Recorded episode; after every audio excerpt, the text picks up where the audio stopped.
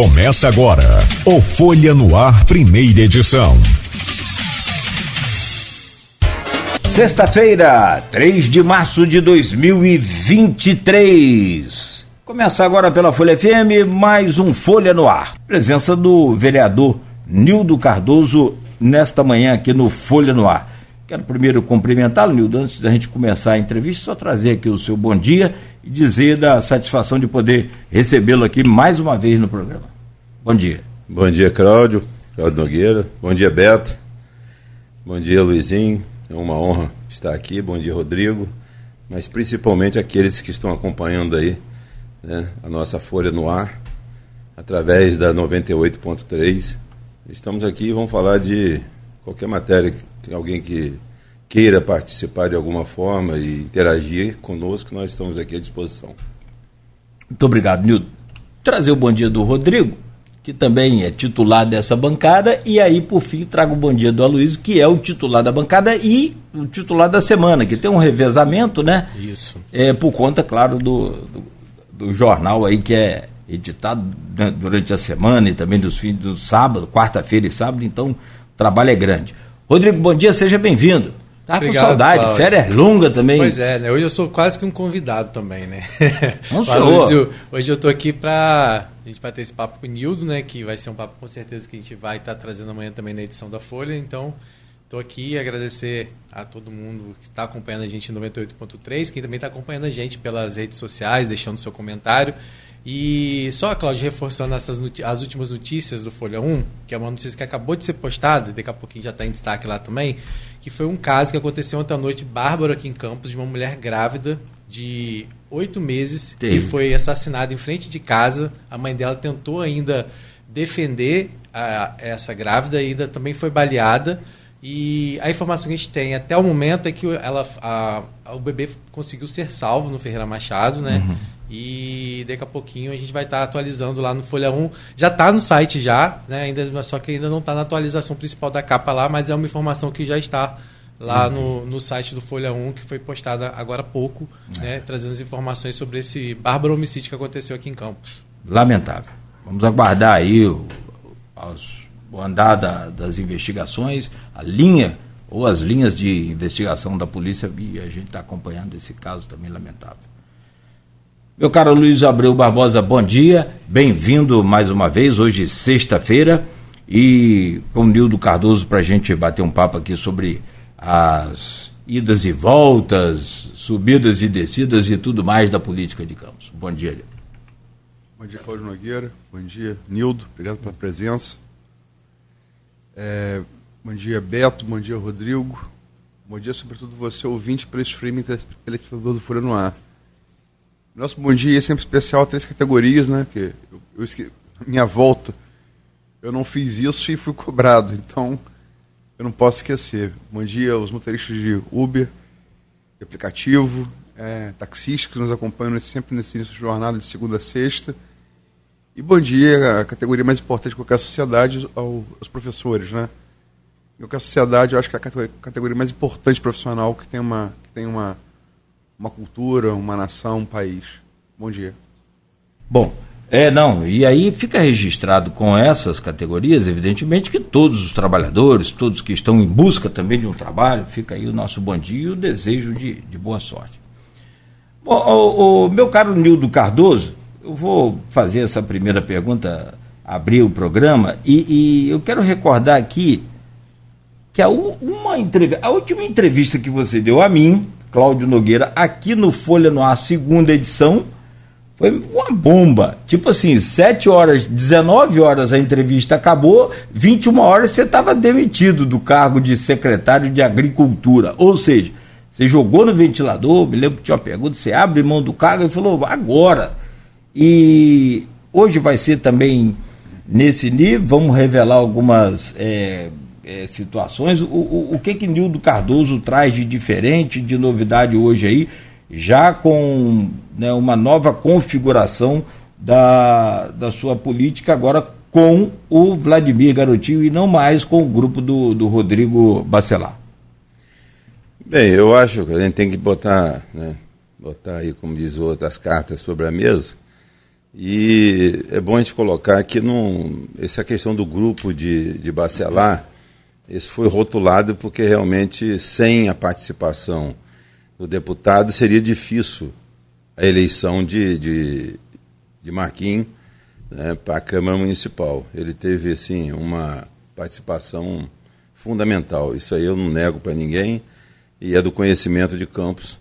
Mas uma coisa é você chegar e dizer que, né, que cabe a ele, né, a Rodrigo, que é uma pessoa fundamental para é, alimentar esses recursos que o Estado hoje vem fazendo através de parceria, trazendo para Campos, muitos projetos aí com o Poder Público Municipal, que isso aí é uma coisa que nós torcemos para que realmente continue e até melhorando, até aumentando, se possível.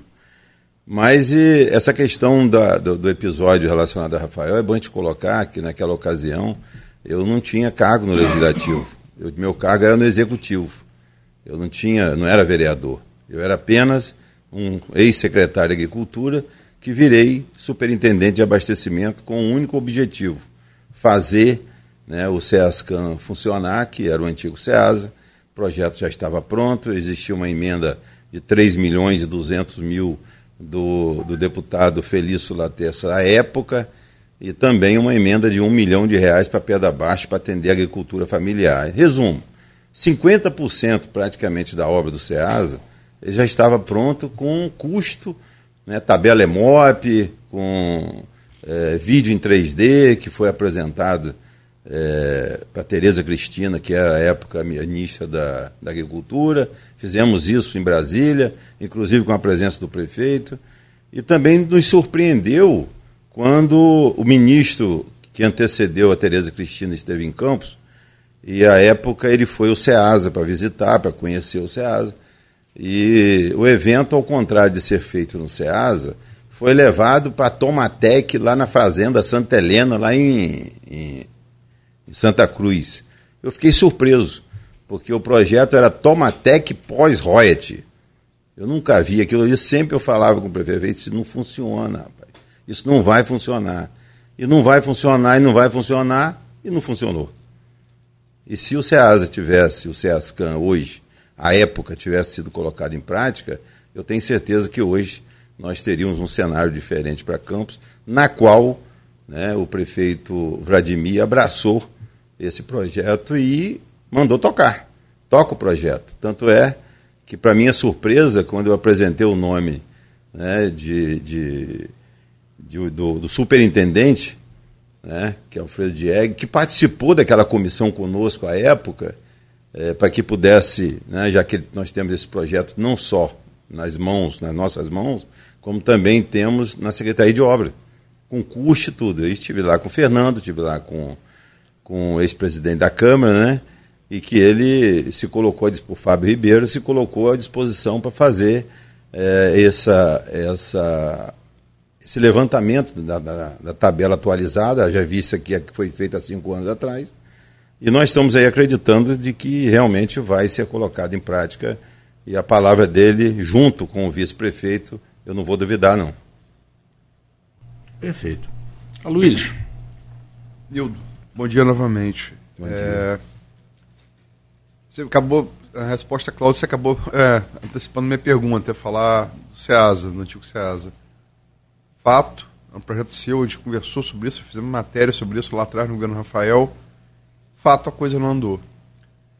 É, você já falou agora, inclusive, em matéria com o Rodrigo, com o Rodrigo quando anunciou esse, esse movimento todo do tabuleiro, é, na minha ausência é, tem acompanhado isso de perto, as sessões da Câmara, é, anunciou que isso fazia parte do, do, do, processo de entendimento com o governo.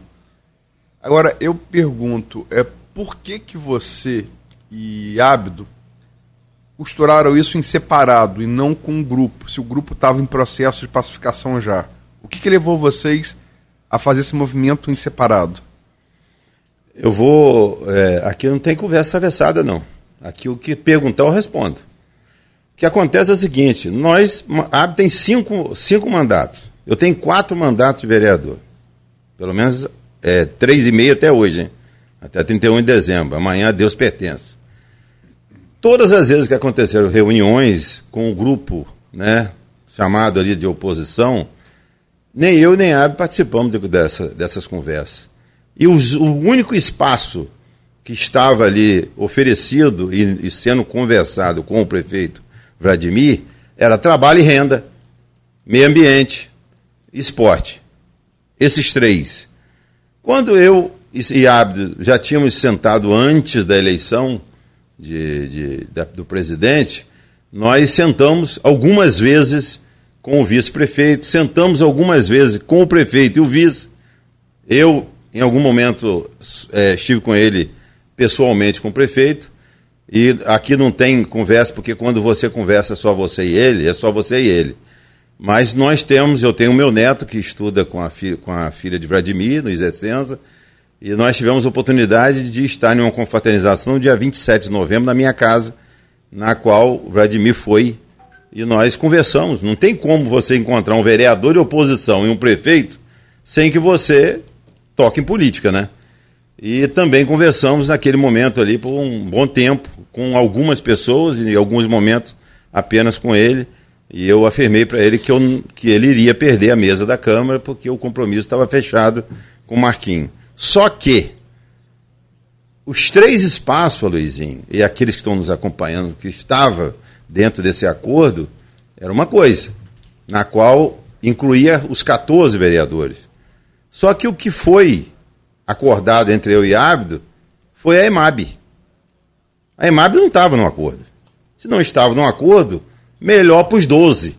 Porque os 12 agora, para você ter três espaços no governo, que era proposto, inclusive, né, como eu falei, trabalho e renda, meio ambiente e, e o esporte. Eu acho que ficou melhor para fazer a conjuntura relacionada à questão de espaço. Agora, uma coisa é preciso entender: eu não consigo é, fazer parte de um governo na qual vai pela metade.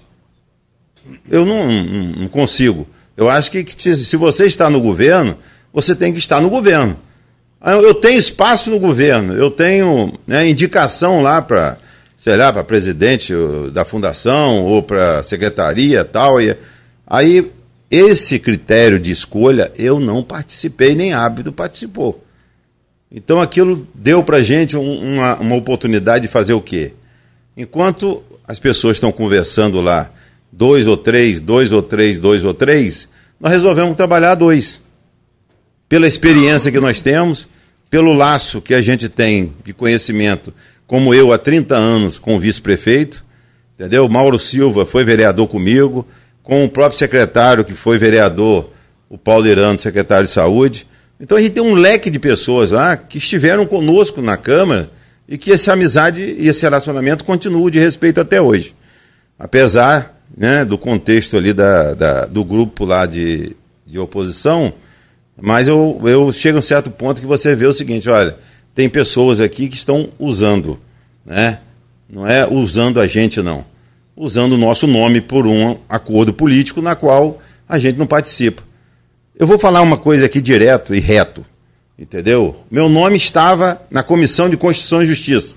Eu abri mão de todos os cargos na mesa. Falei, ó, eu não quero participar de cargo nenhum na mesa. Não quero, mas eu vou votar com o presidente. Vou votar com a chapa. Mas a Constituição e Justiça nas comissões, eu gostaria de ser presidente da Comissão de Constituição e Justiça. Chegou lá, o que, que aconteceu? Colocaram outro nome. Eu estava como presidente da Comissão de Meio Ambiente. Foi tirado. Aí as coisas começam, entendeu, Luizinho? A, a fugir né, de dois vereadores aqui entre nós. Somados os dois, são nove mandatos. Um com cinco, outro com quatro. E, e a maioria dos, dos vereadores né, da oposição, vereador de dois anos de mandato.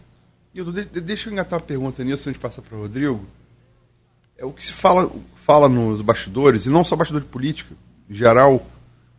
Ontem, ontem por exemplo, eu vi, fui sair para tomar cerveja, eu vi, eu vi gente que nem é. Pô, poderia ter me convidado, hein? Você, você pega pesado, você toma vodka, eu já parei com essas coisas, eu não, não consigo. Agora é só vinho. Só vinho? É. A última vez que tomou uma coisa, você estava tomando uma vodka que me deu até medo só de ver. lá, em, lá em Gervásio. Verdade. É. Vinil. É.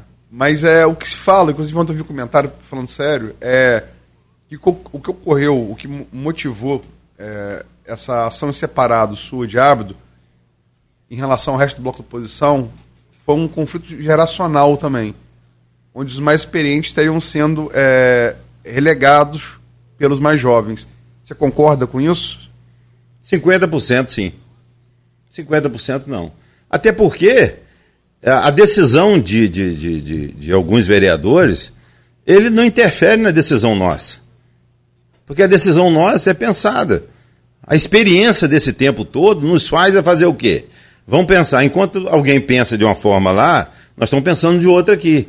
Na hora de tomar a decisão, eles tomam lá da maneira dele não vão tomar a nossa da maneira nossa. Então, como diz o pessoal da roça, né?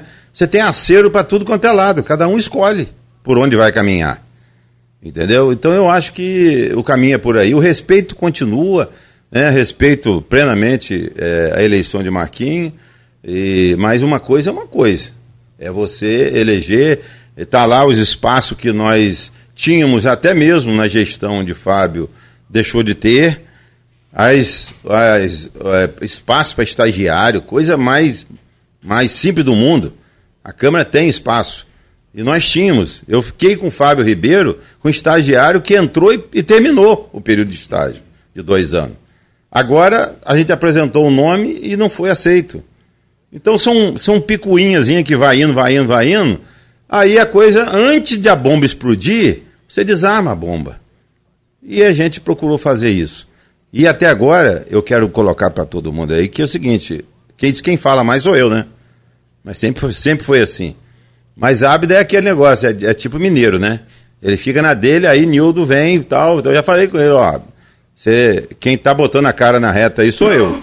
Mas eu falo algumas vezes em nome dele quando eu tenho autorização dele. Sem autorização de Ábida eu não falo não. Então aqui tô, quem está falando aqui é Nildo Cardoso. Se alguém quiser saber alguma coisa de Ábida, pergunta para ele. É, eu tive acompanhando as últimas sessões na Câmara, né? E esse posicionamento, como você fala aqui, ficou bem claro, porque Ábido na última sessão que quando se tratou da questão de vocês oficialmente já na base, né, quando foi anunciado pelo prefeito em rede social e vocês foram para a Câmara, você foi, foi à tribuna dar depoimentos bem semelhantes a esse que você está dando aqui, muito firmes, e inclusive falando das comissões, e foi engraçado que, que tirou sorriso quando você falou que te deram a comissão de juventude, só faltou dar a doutor Edson e doutor Ábido junto para ser integrantes da comissão de juventude. Você... Não, foi o único momento, deixa eu cortar, Rodrigo. Foi o único momento que eu vi o plenário inteiro, oposição e situação, e, a base, e os vereadores de um lado e de outro, inclusive o presidente, que foi ele que colocou a situação na pauta, e todo mundo ficou realmente. Entendeu? Ah, ficou o doutor Edson com seis mandatos na casa, uma pessoa que eu tenho um carinho, um respeito muito grande, e doutor, doutor Edson com seis mandatos, o Ábido com cinco mandatos, eu com quatro mandatos. Deveria dar a comissão de, de, de da juventude para nós três, né? Ficaria legal. é, e aí, é, dentro do que você foi, você está colocando em relação à, à Câmara, você, de uma certa forma, quando as pessoas tentaram Primeiro disseram que todo mundo concorda, que entendia o seu lado, mas todo mundo quis te dar ali um, um, título meio que de traidor do grupo, né? E você deixou claro que a negociação, na verdade, que você está vendo por um caminho que, se você tivesse que trair o grupo, você teria traído na eleição da mesa. Porque a sua conversa com a, o governo, através do que o, o Frederico proporcionou essa ponte, veio antes da eleição da mesa, e naquela oportunidade é, existiu, de uma certa forma, o convite para que você votasse com Fábio Ribeiro e não fizesse, não, não votasse, no caso, com o grupo para a mesa de Marquinhos? Ainda vou dar mais uma coisa que ninguém sabe, vocês estão em casa, estão acompanhando aí. Foi oferecido para que eu ou o Ábido fizesse parte do grupo do governo que nós fôssemos presidente e primeiro secretário. Olha só, nós teríamos decidido a eleição. Porém, hoje a Câmara teria Ábido como presidente ou Nildo Cardoso. Ábido como primeiro secretário, o Nildo Cardoso como primeiro secretário. E nós mantivemos a nossa palavra firme do compromisso que nós fizemos com o Marquinhos. Acabou a eleição, o Marquinhos ganhou a eleição, aí agora é uma outra história. Governabilidade, quem puxou a governabilidade não fui eu, não foi Ábido. A governabilidade veio através do entendimento do governo do Estado, intermediado pelo governador, junto com o Rodrigo e mais o prefeito. A partir daí surgiu o espaço, na qual nós, eu e a Abel, não ocupamos o espaço que estava sobre a mesa. Nós ocupamos um outro espaço na qual não estava na pauta. Então ninguém pode reclamar de nada, absolutamente nada. Agora, não adianta é, fazer compromisso e não cumprir. E outra coisa, é bom deixar bem claro aqui, Luizinho, só não dei um nó, eu só não dei um nó nas comissões porque eu dei a minha palavra. Mas assim como eu, eu acho que fizeram a mudança das comissões, se eu quisesse no dia da votação das comissões, nós abriríamos um espaço de 10 minutos, pediria 10 minutos, faria reunião com a base do governo, faria novas comissões e o governo indicaria duas e a oposição apenas uma. E aí? Mudaria o jogo.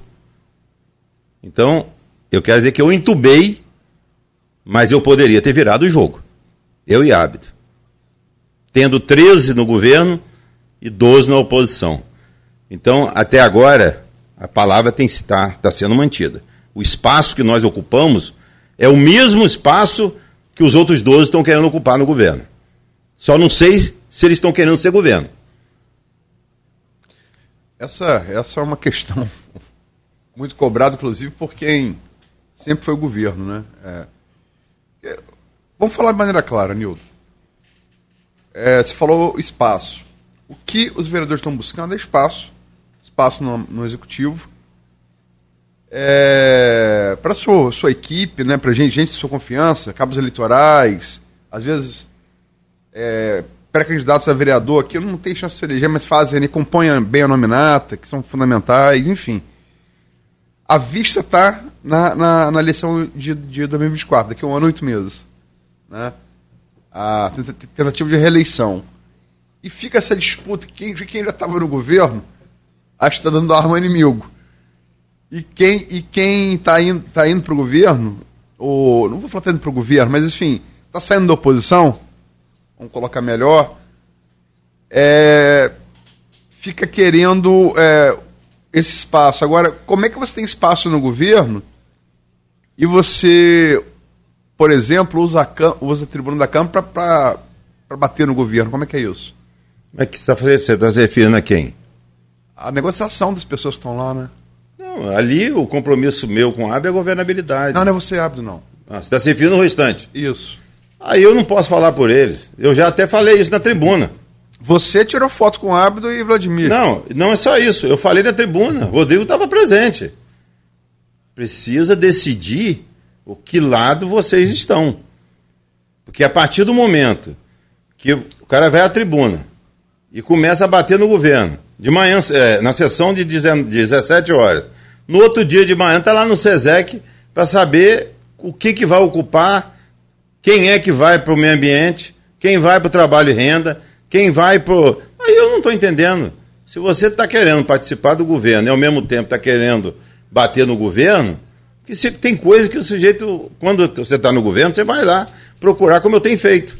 Eu já liguei para resolver problema de, de, de ambulância Liguei para Pauleirano. Liguei que eu vou pisar segunda-feira de ambulância para pegar uma senhora aqui no TUF que quebrou o fêmur para levar para fazer a revisão médica. Então, quando você está na, na, na oposição, você vai para a tribuna e cobra. Quando você está no governo, você liga para o secretário e pede para resolver. Só que lá é o seguinte, as pessoas estão batendo e depois quer soprar. Escolhe, irmão. Ou você bate ou sopra. Não pode fazer as duas coisas ao mesmo tempo. Aí cabe ao prefeito, que na minha opinião não tem nada com isso, ele tirar as conclusões dele e ver qual a atitude que ele vai tomar e para quem vai ter espaço. E com relação à pergunta, Luizinho, você foi muito feliz.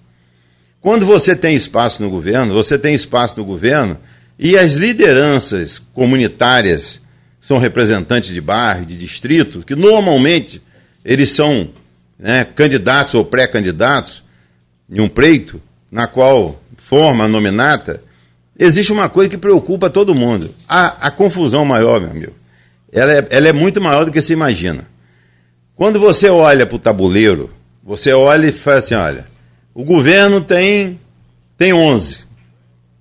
Mas o governo tem uma metralhadora de nomes de suplente de vereadores, de ex-vereadores, de posto médico, de, de creche, de escolas, de é, representante de bairros, e secretário, subsecretário, e diretores, e etc, etc. Aí eu pergunto, o grupo dos 14 tem quantos partidos e quais são os nomes que vão compor essa nominata para poder manter na casa os 14 vereadores? Caso, estou me referindo ao preito. Aí vinha aquela história. E agora? Faz como? Aí tá lá todo mundo querendo buscar nominata. Vamos lá, quantas mulheres? Vamos chamar quantas mulheres? Precisa de oito. Né? Agora, que antes eram mais, mas hoje são oito. Aí vai arranjar oito mulheres aonde? Multiplica por sete partidos. Entendeu? Aí vai ser 56. Vamos arrumar 56 mulheres com voto aonde? Você vai arrumar liderança de onde para poder compor. Sabe o que vai acontecer? A metade vai ficar na pista.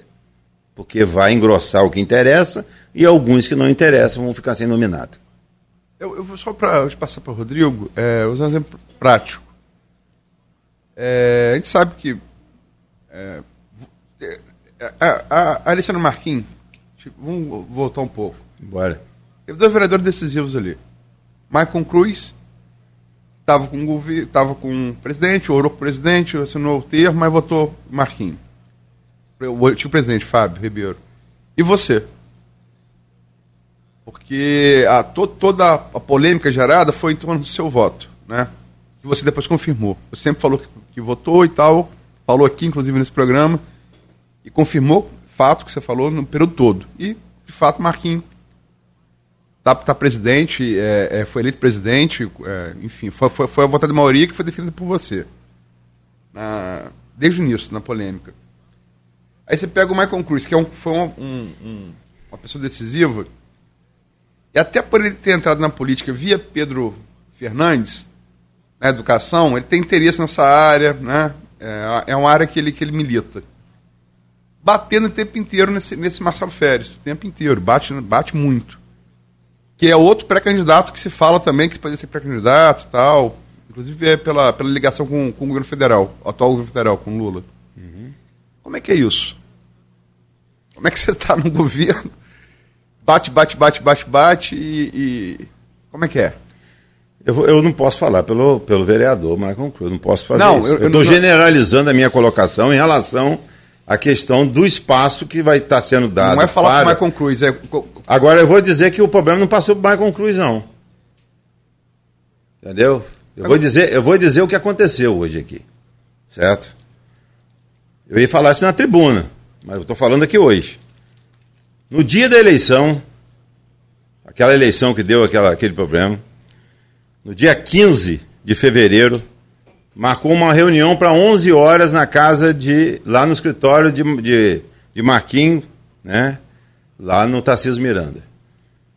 Eu fui, liguei para ele e falei assim: Marquinhos, eu preciso de uma reunião com você e com seu pai. Candidatos que tinham colocado ali o meu, meu nome para presidente e de Ali Naim. Eu não vou dizer o motivo aqui, não. Mas eu, naturalmente, só tenho um, um laço de, de, de, conhecimento muito grande para poder saber o que, que eu tenho que fazer na hora que eu tenho que fazer. Eu cheguei lá e falei o seguinte, ô seu Marco, Marco Bacelar, pai de Marquinhos, e Marquinhos sentado no escritório deles. Os dois. Falei para ele, ó oh, Marquinhos, eu só, vou, só saio de casa para sessão se você for o presidente. Se você não for o presidente, eu não saio. Mas o que, que é isso? Não, é assim. E falei pro pai dele assim, o, o, o, o seu Marco, é assim que eu trato. Você foi vereador comigo e sabe que eu faço. Então eu vou para casa de mamãe, vou comer macarrão com pé de galinha. Depois mandei uma foto para Marquinhos. Aqui, ó, Marquinhos. Olha que tá aqui. Tá aqui no meu celular aqui ainda. Tá no celular aqui, ó. A data e o prato. E falei para ele, só sai de casa, só sai de casa se for para votar em você não vem com plano B que eu não vou votar. Plano B seria linho. E, e só, só vou votar se for em você. Porque não adianta ter o argumento. Não, é porque o, se o pai de, de Elinho né, foi presidente, o pai de Marquinhos também foi. Se um tem dois anos, o outro também tinha. Tem dois anos também. Mas, se, mas, um, mas o, o Marquinhos tem uma coisa que Elinho não tem e nem eu tenho. O respaldo do irmão dele, que era secretário de governo. E poderia agregar ali né, o Coringa, como, for, como você acabou de colocar aí, que foi Michael Cruz. Então, a partir dali, eu só saí da casa da minha mãe duas horas da tarde. Eu falei, isso era nove da manhã.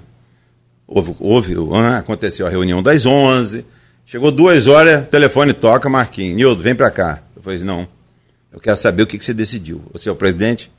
Não, eu sou o presidente, então tô indo para aí. Peguei o carro, saí do Imperial na casa da minha mãe e fui para Tarcísio Miranda. Chegou lá, falei assim, o presidente? É, tudo bem, tô indo para a Câmara. Até logo, já fui. Cheguei na Câmara três horas da tarde fui na sala de Fábio Ribeiro. Tava todo mundo trancado lá dentro, proibido de entrar. Ninguém podia falar. Que eu ia perguntar a pauta, que a pauta ainda não tinha saído. A pauta foi sair, que saiu a publicação de Juninho, da exoneração dele do cargo, para que ele pudesse assumir a Câmara, 4h30. Quando chegou 4h45, saiu a pauta. E a pauta estava em cruz a eleição da mesa. Isso é fato.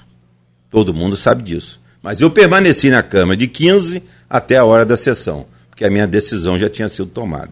Então eu quero deixar isso bem claro. Marquinhos, eu não sou responsável pela sua eleição. Eu apenas fiz o papel que a minha consciência mandou que eu fizesse. Tá bom? Um macarrão com pé de galinha, tava bom? Ele não te ó. chamou, né? Você falou é. da cerveja. É. Era a hora da. Excelente, entendeu? Aquele macarrãozinho enroladinho integral, muito bom. Mãe, um beijo para a senhora, mãe. Está aí assistindo. Dona gente. Penha, né? Dona Penha. É, falando ainda sobre essa questão de, de hoje você está na base, você fala muito da questão do CESCAM como uma é, a grande prioridade para que você tenha ido para o governo. Claro, você compondo também lá a EMAB junto com, com a Abdo, que a indicação é dele, você já deixou claro, mas a gente tem lá o Hans, que tinha sido uma indicação, mesmo que temporária, à, à presidência, que foi uma indicação sua até para uma relação pessoal, que você me contou que você que o seu filho tem, Hans frequentava a sua casa desde novo, né, estudou com seu filho. Agora, quando você a gente fala do CESCAM, é, uma situação chamou muita atenção, que foi na primeira sessão na ALERJ, na Assembleia Legislativa do Rio de Janeiro, quando foi divulgada a pauta, não constava uma matéria que entrou na primeira sessão que o Rodrigo é, presidiu é, como presidente, é, como à frente da ALERJ, que foi proposta a reativação do SEASA aqui em Campos como uma proposta que veio do deputado Carlos Macedo do, do Republicanos. É uma. Você entendeu aquilo como uma sinalização também de, de um enfraquecimento, até mesmo essa possível negociação que você pudesse vir a fazer com o governo, porque no momento que é, se coloca o SEASA é, como uma ação do Estado, essa reativação como uma possibilidade feita pelo Estado, o seu projeto, vamos dizer assim, no município seria enfraquecido? Ou você não vê dessa forma? Não. Tem que, é, eu acho que a, a, o que aconteceu em relação ao deputado, com todo respeito, né? É você falta, conhece o deputado, Carlos é, Macedo? Não conheço, nunca vi. É, ele, é, na minha opinião, é falta de informação. Isso aí ele não sonhou. Foi direcionado para ele. Alguém nosso aqui de campo direcionou para ele a questão do SEASA. Só que esqueceu que o SEASA de Campos, quem quem tem a escritura é a prefeitura, averbada e registrada em nome da Prefeitura Municipal de Campos. Eles pensam que, por se tratar de SEASA, todo o SEASA do Estado é, é, é, é comandada e direcionada para cargo do Estado, através da Secretaria de Agricultura, para poder administrar. Isso não é verdade. O SEASA de Campos, aquela área, pertence à Prefeitura Municipal de Campos. E é Campos que vai inaugurar aquilo. É a Prefeitura de Campos que vai fazer. Porque assim como Campinas, Caxias do Sul e tantos outros né, SEAs que nós temos espalhados pelo Brasil, na qual é, é, ou é uma PPP, parceria pública e privada, Caxias do Sul, por exemplo, é administrado pelo próprio município. E é aquilo que a gente quer dar o pontapé inicial em Campos e depois fazer a PPP. Porque, na minha opinião, o aporte, eu não sei quanto que vai dar, porque a tabela é MOP de cinco anos é uma, hoje é outra, e, mas eu acredito eu que o primeiro aporte vai ser colocado e a partir daí o poder público municipal não bota mais nada. Porque a hora que começar a funcionar, ele vai ser autossuficiente, é uma gestão de qualquer estabelecimento, qualquer empresa que você monta e dá o pontapé inicial, faz o investimento necessário e depois começa a fazer o, o, o, o capital girar e automaticamente ela vai funcionar com recurso próprio e aumentar e ampliar o que a gente deseja. Mas essa relação entre prefeitura e Estado, ter o Estado é, participando diretamente da reimplantação desse SEASA, não, você não acha que isso é uma, possibilidade? Como que isso seria tratado? Muito bem, eu aceito, eu aceito, concordo plenamente. O Estado está participando de tudo aqui. É igualzinho ao HGG. É um hospital administrado pelo município. Quem indica o, o diretor do HGG é, é, o município, é um cargo de confiança do prefeito. A mesma coisa em relação ao SEASA, é do município. Não quer dizer que é, a Secretaria de Desenvolvimento Econômico do Estado não possa aportar um recurso ali para poder fazer né, funcionar o mais rápido possível, com mais aporte de recursos. E o projeto vai ser um negócio maravilhoso. No momento certo, ele vai ser apresentado lá no, no auditório do, do, do SESEC, para que a população toda tome conhecimento. Tenho certeza que a expectativa é, da população, principalmente o homem do campo, é muito grande. E tenho certeza que Guarulhos vai ganhar um presente e que Campos vai marcar na, no governo, na gestão de Vladimir, a, a maior geração de emprego no nosso município.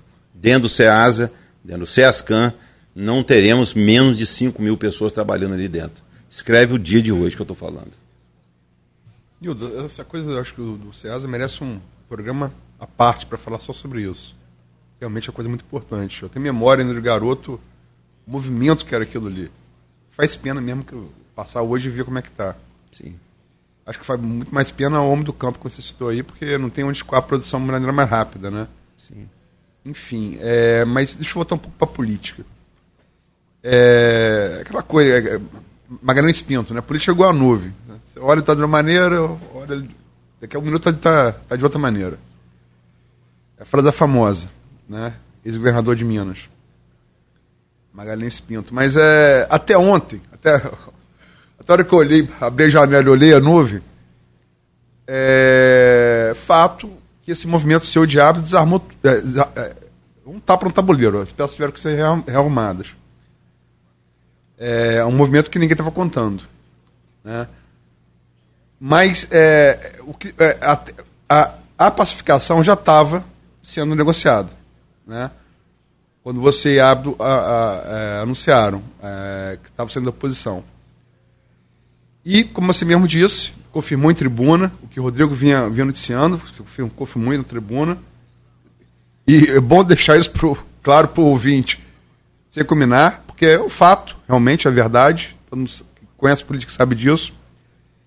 Três pastas, você citou aí. É, é, Fundação do Municipal dos Esportes, é, meio ambiente, meio ambiente e, traba e trabalho, e renda. Trabalho e renda, trabalho e renda, verdade que parece que já foi acertada ontem é, para ficar com Elinho e Elinho e, e Rogério Matoso. Mas enfim, é, você é, é, essa, essas três ou duas outras que vão negociar ali, enfim, se fala, talvez pode, possa ser duas, é, com esses vereadores que ficaram lá, ficaram, que ficaram na oposição.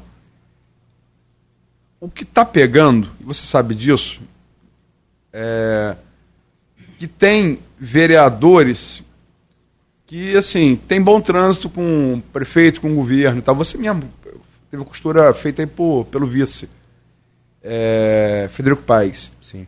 Agora tem gente que, o, que o, não só o prefeito, mas o próprio grupo do governo tem muito problema. Vou citar Michael Cruz, por exemplo, que eu já falei aqui, vou posso citar aquele, esse pastor da Universal. É... Anderson de Matos, que agora é líder da oposição. Anderson de Matos. Né? Então, pessoas têm problema, porque, logicamente, como a pessoa fica criticando você o tempo inteiro, você não, né, você não é Cristo, né? Você não vai gostar.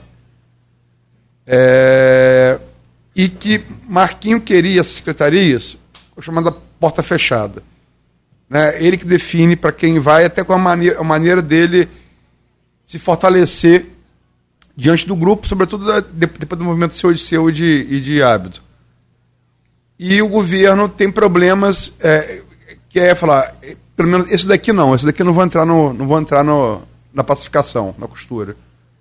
É isso mesmo? Como é que se, o, o que você está vendo? Eu, eu não posso falar por ele, né? Mas não, eu posso opinar. Você... É, eu posso opinar. Mas você sabe disso, não Esse sabe? critério, não. O que ele vai, quem ele quer ou quem ele não quer, eu não posso. Eu não, sei. não o governo. É ele, é, é eu estou falando ele e o governo. É, eu não sei. Agora, desse tabuleiro aí, quem, no meu IAB, que nós que mexemos com as pedras. Agora, no tabuleiro com o prefeito, com ele, o prefeito, em relação à equipe de, de governo dele, né? a equipe de governo, a equipe que está à volta dele, principalmente da questão política. E quem interessa, quem não interessa, dá espaço ou não dá espaço, ou que vai ficar na oposição e tal, isso aí eu não posso é, fazer nenhum comentário, porque eu não sei. Você está dando em primeira mão aqui para mim a questão dos dois vereadores que vai para o trabalho e renda. Rodrigo deu ontem. Então. Não dei ainda não. Deu não? Então, eu não. não não? Então, eu estou sabendo isso em primeira mão, eu não sabia. Então, quando diz o seguinte, olha, os dois né, mais experientes lá, né? Os dois cabeça russa lá tomaram a decisão assim, assim, assim. Não é só o cabeça russa que está andando, não, gente. Tem mais gente andando. E eu estou falando aqui, olhando, né, para o público que está nos assistindo e dizendo que o tabuleiro está mexido lá também. Só que nós não estávamos no tabuleiro, nós não éramos pedra desse tabuleiro, certo? Mas nós também não estávamos parados, não, nós estávamos conversando. É, então, Rodrigo, E, eu- e outra- e outra coisa, não tem só, só os dois que foi citado aqui em primeira mão, que eu to- tomei conhecimento, estou tomando conhecimento agora. E na minha opinião, não tem mais só esses dois, não. Na minha opinião, tem mais gente também. Tem, tem. Na minha opinião, tem.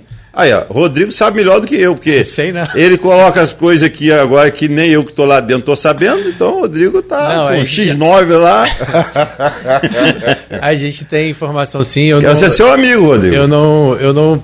A informação realmente a gente tem, eu até compartilhei com a Luísa ontem, mas a gente não postou, deixei para hoje de manhã, até por uma questão que implica muito mais, porque agora posso adiantar, porque não é só é, indicar os dois para o trabalho em renda, é se criar uma pasta com status de secretaria, porque hoje trabalho em renda não é uma secretaria, ela não é mais uma superintendência. Então isso é, o governo vai precisar tratar de uma forma muito melhor. Claro que o momento Campos vive um momento econômico diferente. Se ter hoje uma secretaria de trabalho em renda não seria nada absurdo, até mesmo porque nós já tivemos uma superintendência, tivemos uma pasta com status de, de secretaria. Então, seria a criação de- dessa pasta com status de secretaria. Não sei se vai ser uma subsecretaria, se vai ser uma secretaria. Ela não estaria mais, talvez, ligada diretamente ao desenvolvimento e turismo, como ela hoje é. Então é, criaria essa secretaria e aí se daria oportunidade dessas pessoas que querem chegar à base de ocupar essas vagas e não causaria um desgaste também com as pessoas que já estão na base, porque você não tiraria ninguém de nenhuma secretaria para colocar outras pessoas. Você colocar, você criaria uma secretaria nova e novas pessoas entrariam no governo. Essa é a análise que a gente está fazendo e que daqui a pouco a gente vai compartilhar lá no nosso blog. Deixa eu colocar uma questão aqui, eu vou no popular. É, né? Tem umas coisas que eu não entendo aí, não. Não tem vergonha de falar que eu não entendo. Não sou nenhum especialista em política, não sou vivo no- na política há muitos anos, acompanho política, gosto de política, mas não, não, não gosto de ser político. Você falou de tabuleiro. Tá, você não era peça, mas era peça. Porque eu vi o. Que, que tabuleiro é esse? Que peças são essas? Vamos lá. É, porque eu quero falar sobre paz. Que amor e ódio andam tão junto quanto vida e morte. Tem alguma coisa que anda mais perto de você do que a morte? Não. Não tem, não, mas não tem. Sexta-feira Mas não tem. Mas Vocês não dá para podem- ser segunda, não? não, deixa. não, mas deixando a morte pra lá, vamos falar aqui da paz. É, você não estava em que tabuleiro, que esse tabuleiro parece que está mexendo e está andando, e você falou que mais peças vão mudar. Porque nas fotos eu via você lá no grupo com Marco Bacelar, com Marquinhos Bacelar, com esses dois, o Elinho, o, esse outro menino, o Igor Pereira, o grupo, o Ma- Marcione, enfim. Você não estava nesse grupo? Bom, vamos, vamos botar de Bota novo no- as coisas? Não, não é de novo. O eu só- objetivo da. da, da, eu só da- quero entender essa paz. Não, é vamos- só para inglês ver ou é verdade? Não, a- eu- Porque você vai voltar vamos- a conviver, por exemplo, com o Elinho de novo, que me parece que teve um dissabor aí seu e dele por causa da presidência. Não, não houve nada. A decisão de, de indicar Marquinhos foi eh, na época que eu disse que só votaria nele, e a decisão foi minha. Eu tomei a decisão. Eu não consultei ninguém, não.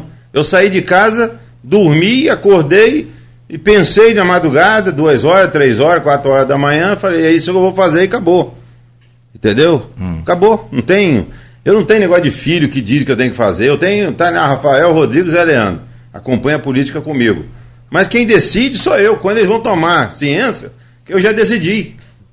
Tem esse negócio de é conselheiro de Nildo, Nildo vai ouvir fulano, Nildo vai ouvir ciclano. Eu não ouço ninguém não, mano. Eu ouço aquele lá. Aquele lá me dá a luz que eu acho que, que é a decisão que eu vou tomar. Agora eu vou fazer a, a resposta, eu vou Nem responder a sua Penha- pergunta. Ah. Não, mamãe também fica sabendo depois. Outra coisa, é, com relação à questão da decisão das fotos que você viu, a foto é da mesa é uma coisa. Passou o recesso até voltar a primeira sessão.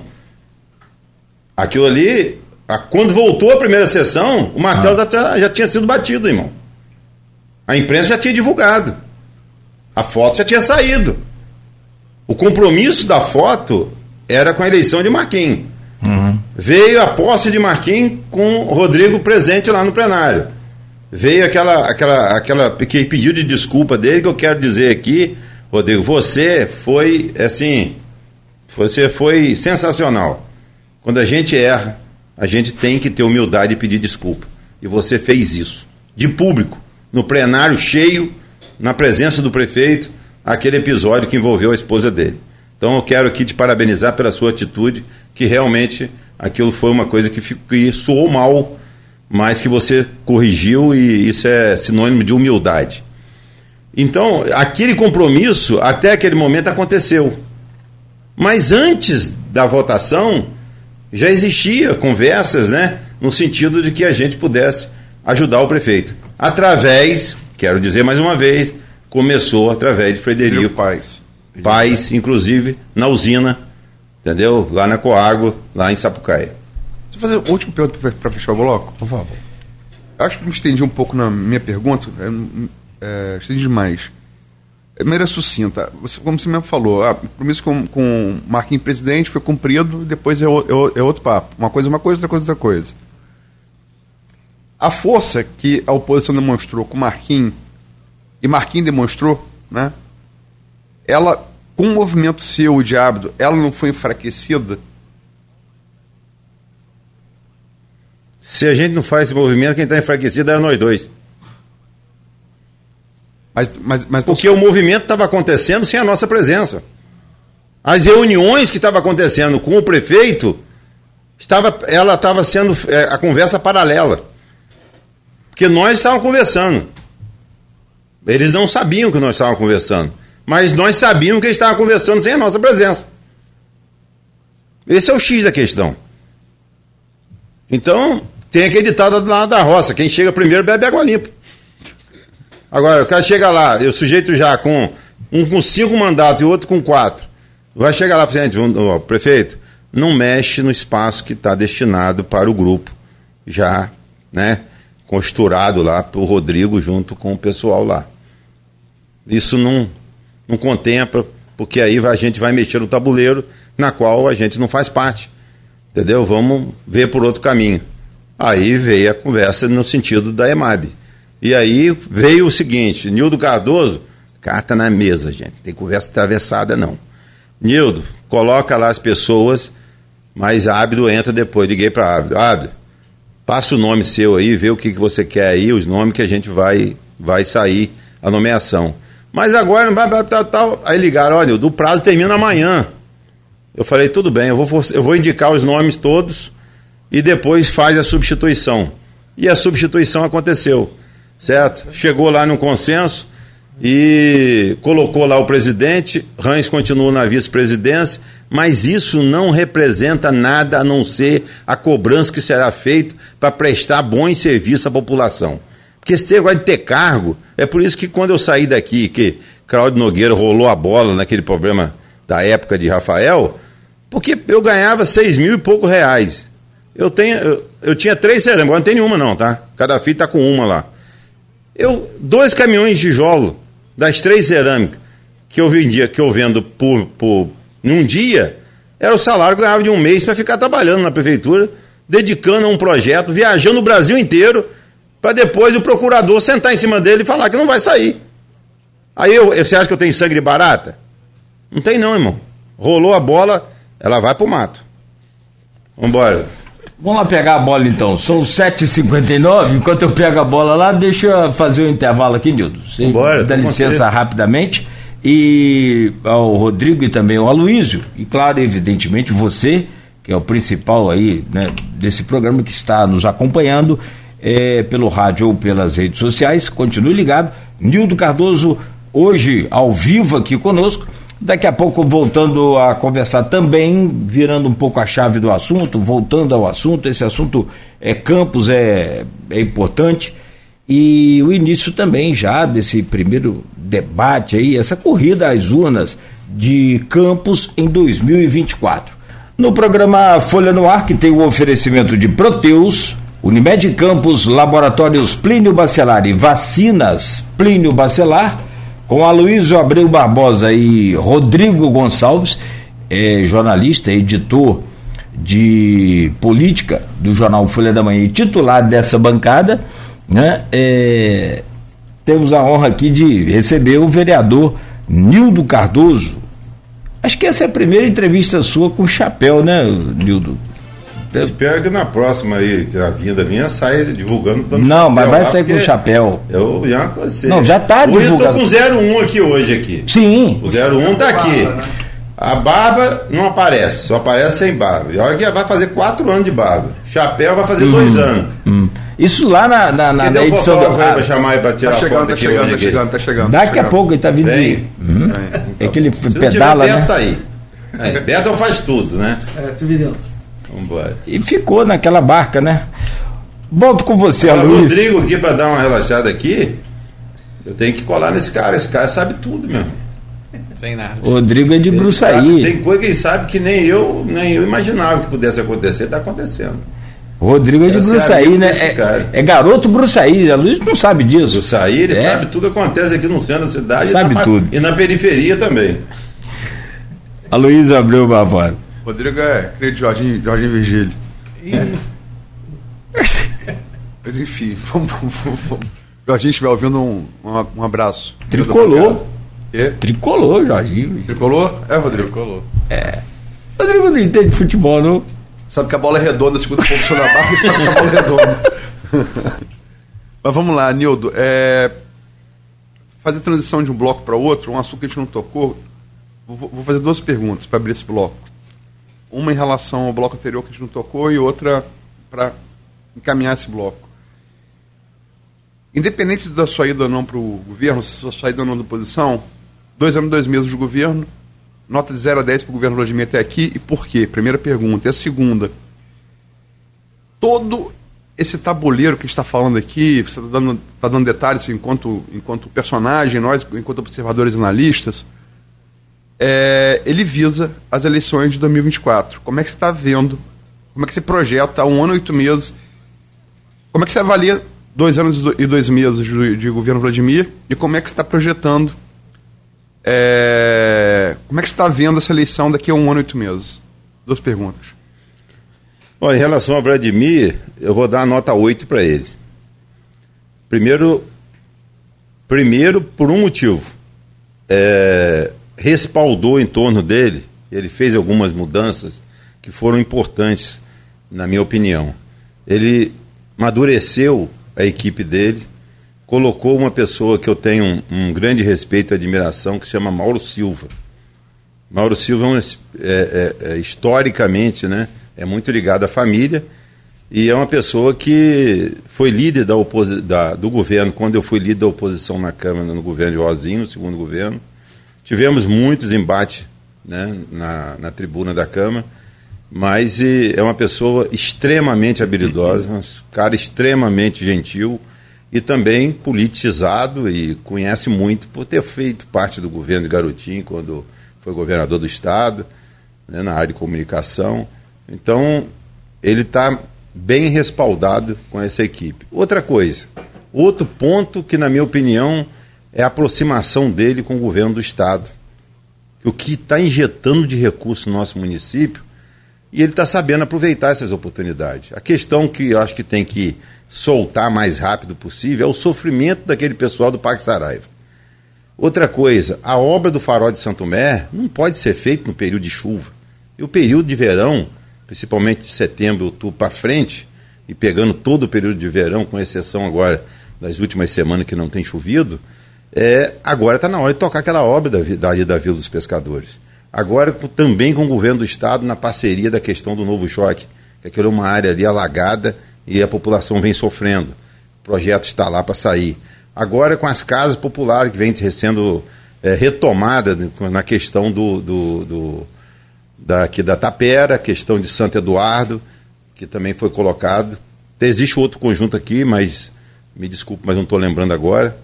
São três conjuntos que serão, inclusive a EMAB tem essa, esse relatório né, de todos os investimentos que serão feitos. Então, ele está aproveitando e está surfando né, nessa, nessa, nessa, nesse espaço de parceria com o Estado, na qual ele está fazendo uma política e também um aumento de receita através de, dos royalties tem contribuído também. Então, hoje eu daria essa nota para ele e diria que hoje é, ele tem, como diz outro, é, galgando espaços e, e passos longos para ser reeleito no ano que vem. A segunda pergunta que você fez. Como é que está, é assim, todas essas movimentações visam a eleição de 2024. Positivo. Daqui a um ano e oito meses. Como é que você está vendo é, essa. É, porque a, a, última Câmara, por exemplo, a última eleição para legislativo, teve uma grande renovação. Sim. Mudaram muitos nomes. Poucos nomes anteriores se, elege, se elegeram, embora a renovação com nomes conhecidos.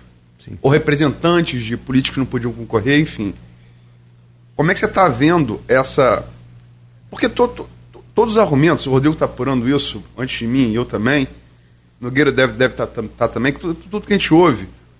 As reclamações do, de quem vier a governo e a, as, os objetivos de quem está indo para o governo ou está saindo da oposição, é espaço para disputar a eleição no ano que vem.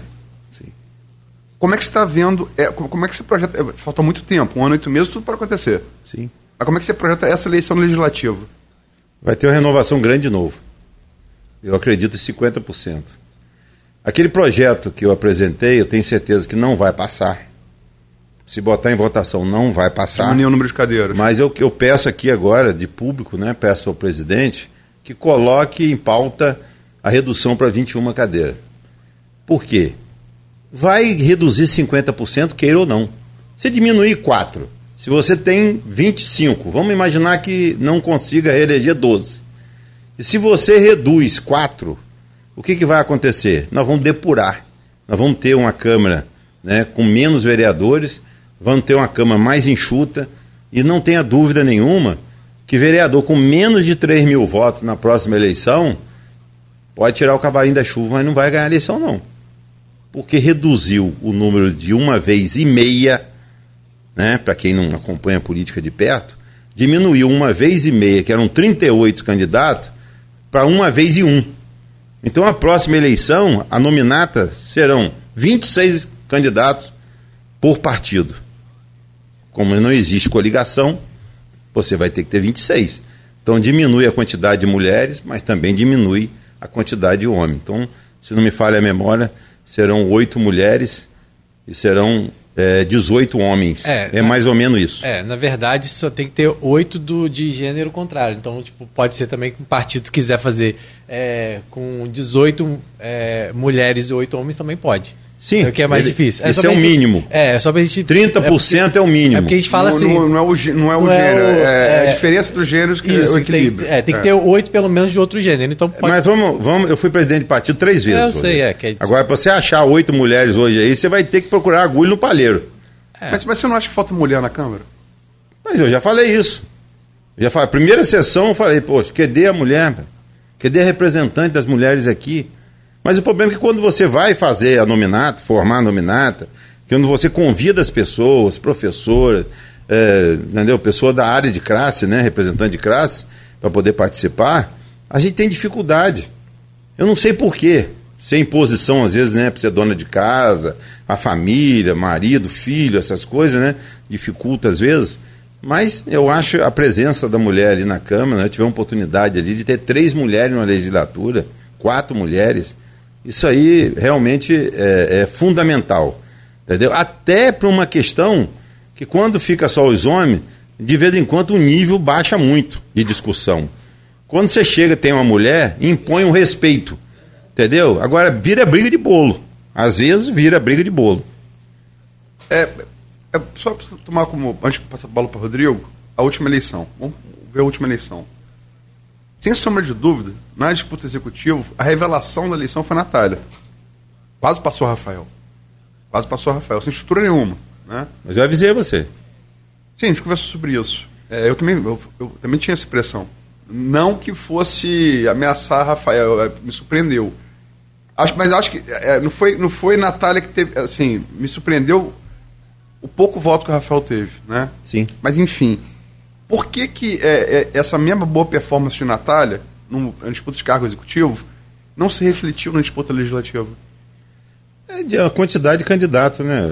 Se você pegar, por, por exemplo, hoje um cargo a nível de, de executivo, você disputa uma eleição com, com menos candidatos e ela com perfil né, e um desempenho bom também que ela teve na, na, questão dos debates, na questão também do programa dela também, programa de governo, as propostas.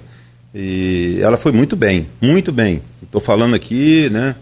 é, com respeito que eu tenho à pessoa dela, não tem grande, assim, não tem relacionamento de nenhum pessoal com ela, mas respeito muito o posicionamento, ela foi muito bem nos debates e, e nas propostas que ela apresentou. Agora, é, quando você disputa uma eleição a nível de legislativo, seja deputado estadual, federal, vereador, olha o universo de vereadores na Monteiro, vão ter 500 vereadores. Aí as pessoas, na outra foram 700 e tantos vereadores, agora vai cair uns 200. Aí eu, pergunto, aí eu coloco para você. Em cada rua tem três candidatos. Em cada distrito tem 15. Você chegar em Goitacada tem uns 25. Chegar em Travessão, idem. Então, é uma coisa que você pulveriza demais. Então, é, é uma eleição, na minha opinião, né, totalmente à parte e realmente, é, na proporção que você vai aumentando o número de concorrentes, você vai diminuindo a votação. Nildo, é, você sempre foi conhecido por uma postura muito firme, muito dura, tanto em relação ao, ao Antônio Garotinho quanto a Rosinha Garotinho, pais do, do, prefeito. Né? E por muitas vezes as pessoas não imaginariam você hoje fazendo parte de um, desse grupo. É, você atrela isso também hoje ao fato de Vladimir talvez não estar tá tão colado à imagem do pai, a participação do pai foi uma coisa que as pessoas questionavam muito, se o pai dele teria tanta participação no governo dele. Isso foi uma coisa que te tranquilizou um pouco mais para hoje você ter essa postura de, de estar tá no governo? Eu falei isso para ele. Falei isso para ele na usina Sapucaia junto com o vice.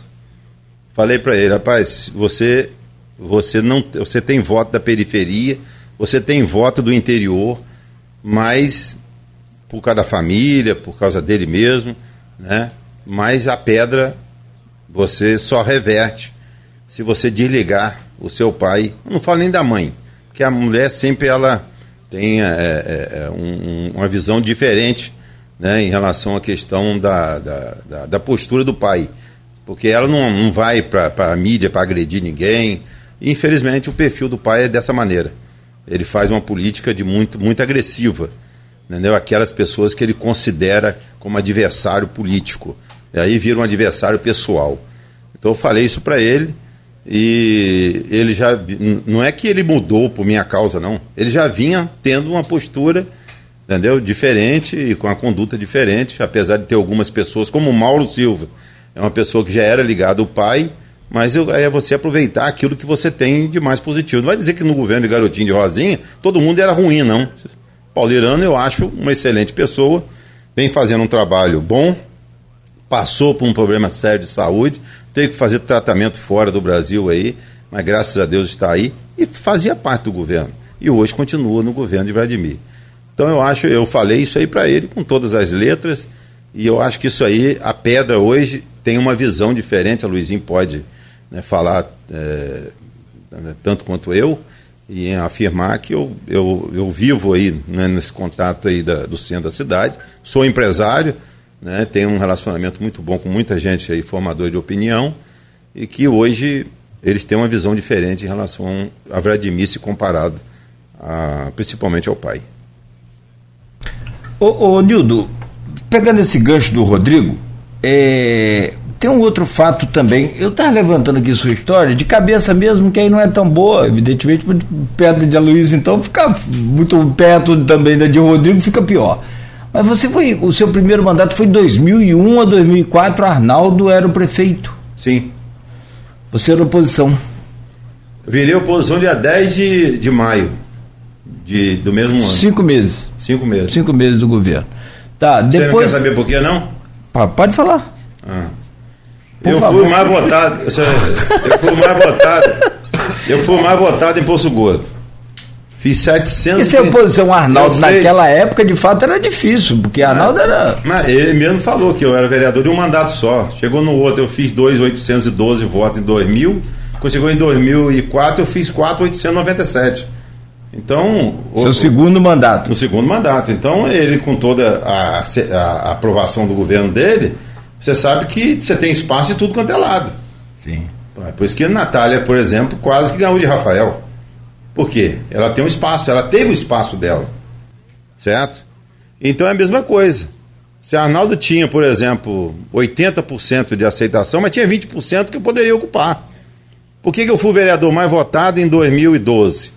Eu apoiando Macou. Por quê? Porque muitos que votaram em Macou, teve 60 mil votos, eles casou o voto de Macou com o meu. Porque ali era o único que tinha mais ou menos, é, assim, mais afinidade. Você ganhou mais voto na pedra naquela. Né? gente. Então, eu quero dizer a questão de Arnaldo, é que é o seguinte, quando eu era o primeiro mandato, como ele tinha praticamente a Câmara inteira, ele tinha a Câmara praticamente toda.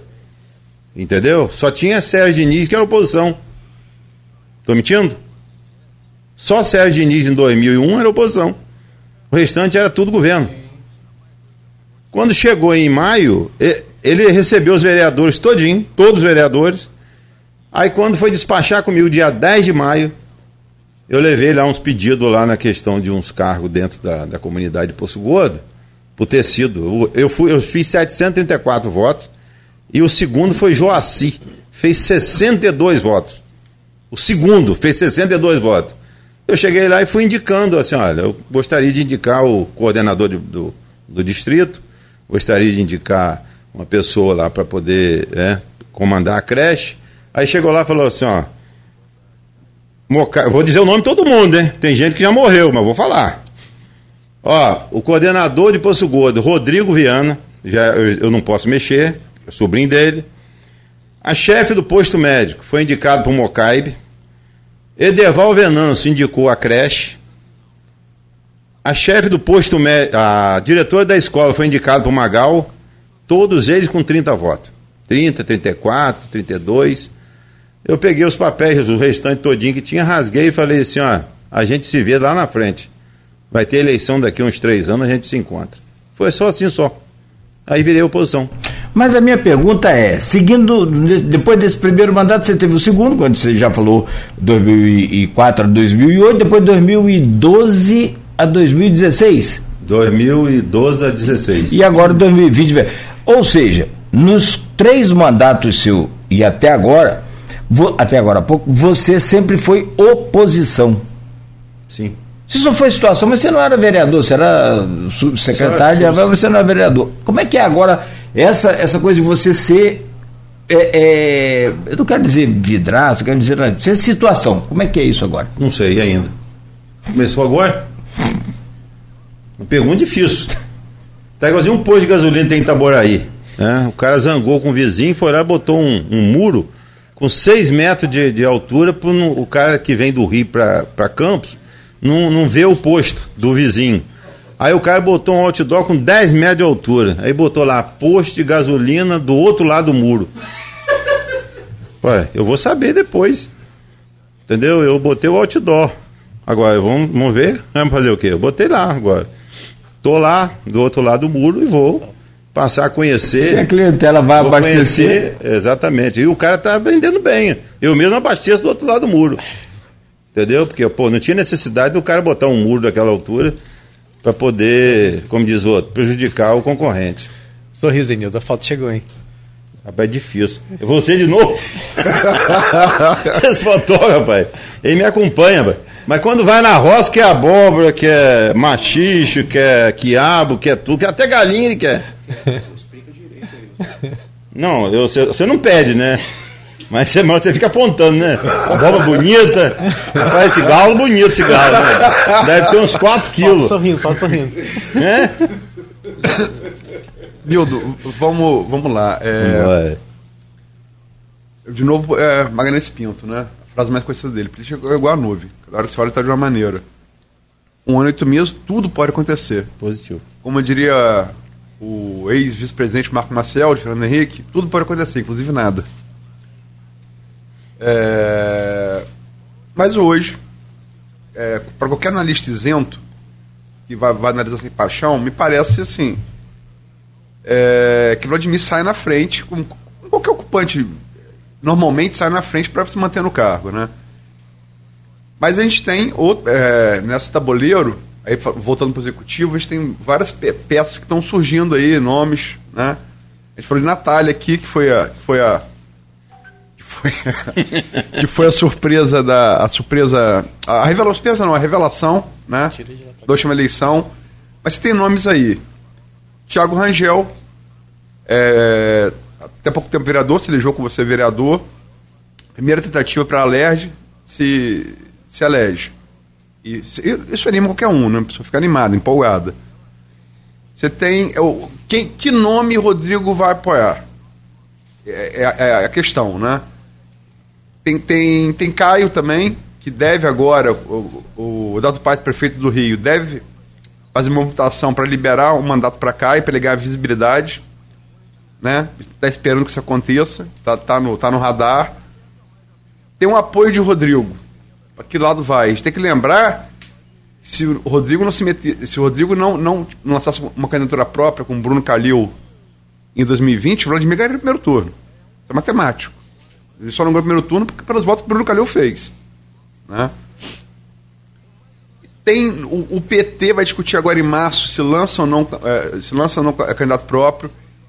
Fala-se o nome, nome do, do reitor né, eh, do IFE, que tem um segundo mandato agora, não pode, não pode concorrer ao terceiro, e sai, ele sai no início do ano que vem. Então, mais ou menos ali, né, se des- desincompatibiliza do IFE, que é uma instituição de peso, né? Se fosse uma empresa, seria uma empresa da- de campos da região. Fala-se o nome do Carla Machado também, é, que está no PT, eleita deputado estadual. Ex-prefeito de São da Barra, mas parece que teria um- uma coisa de legislação que dois mandatos. Não sei, está se falando. O senhor viu o jurista falar que não poderia. Pode. Não poderia, é, ex- exatamente, não poderia. Tem, o PT também tem Zé, é, Zé Maria Rangel, que concorreu a vereador, foi muito bem votado, mas não fez legenda na última eleição, concorreu também a federal. Você tem, isso, isso pelo lado da esquerda, você tem é, na direita, na, é, o campo, mais o campo seu, esse esse menino CVC que é, é falado, porque ganhou muita projeção após a, a prisão dele nos eventos de 8, 8 de janeiro. Né? E a gente sabe que Campos é uma cidade bolsonarista. É, o que se diz é que ele, é que ele se concorresse é, a vereador, uma eleição muito muito potenciosa, mas que poderia concorrer também a, a- a prefeito e poderia tirar votos do Vladimir, que o Vladimir apoiou também Bolsonaro, enfim. Dando nome. Sérgio Mendes, ex-prefeito, está falando em, em- em se candidatar mais uma vez, meio que para fazer um. lavar, ah, é, mostrar o seu mandato, mostrar o seu conquista do seu mandato, enfim. São nomes que estão postos aí. Como é que você está vendo esse tabuleiro para o executivo? Olha, eu acho, eu falei agora há pouco, né? Diante de tudo que a gente está vendo que está avançando na nossa cidade, o que precisa né, efetivamente acontecer é geração de emprego. Hoje eu estava tomando um café aqui na, na Rua 7, aqui na esquina, e olhando os comércios em frente, tudo aluga-se, vende, se aluga, se vende, de um lado e de outro. Vizinha padaria, ali pegando aí a rua, né, onde ali fica o, o Cicobi, na entrada do calçadão, no sentido né, da, da rua, do campo do Goitacás, ali na rua 7. Você chegando ali, tá tudo fechado. Só a padaria praticamente que está funcionando. Então eu acho que Campo precisa dar uma. Um, entendeu? Uma mexida nesse tabuleiro do centro da cidade, essa revitalização do centro precisa ser feito, mas precisa fazer o dinheiro circular. Nós precisamos de geração de emprego.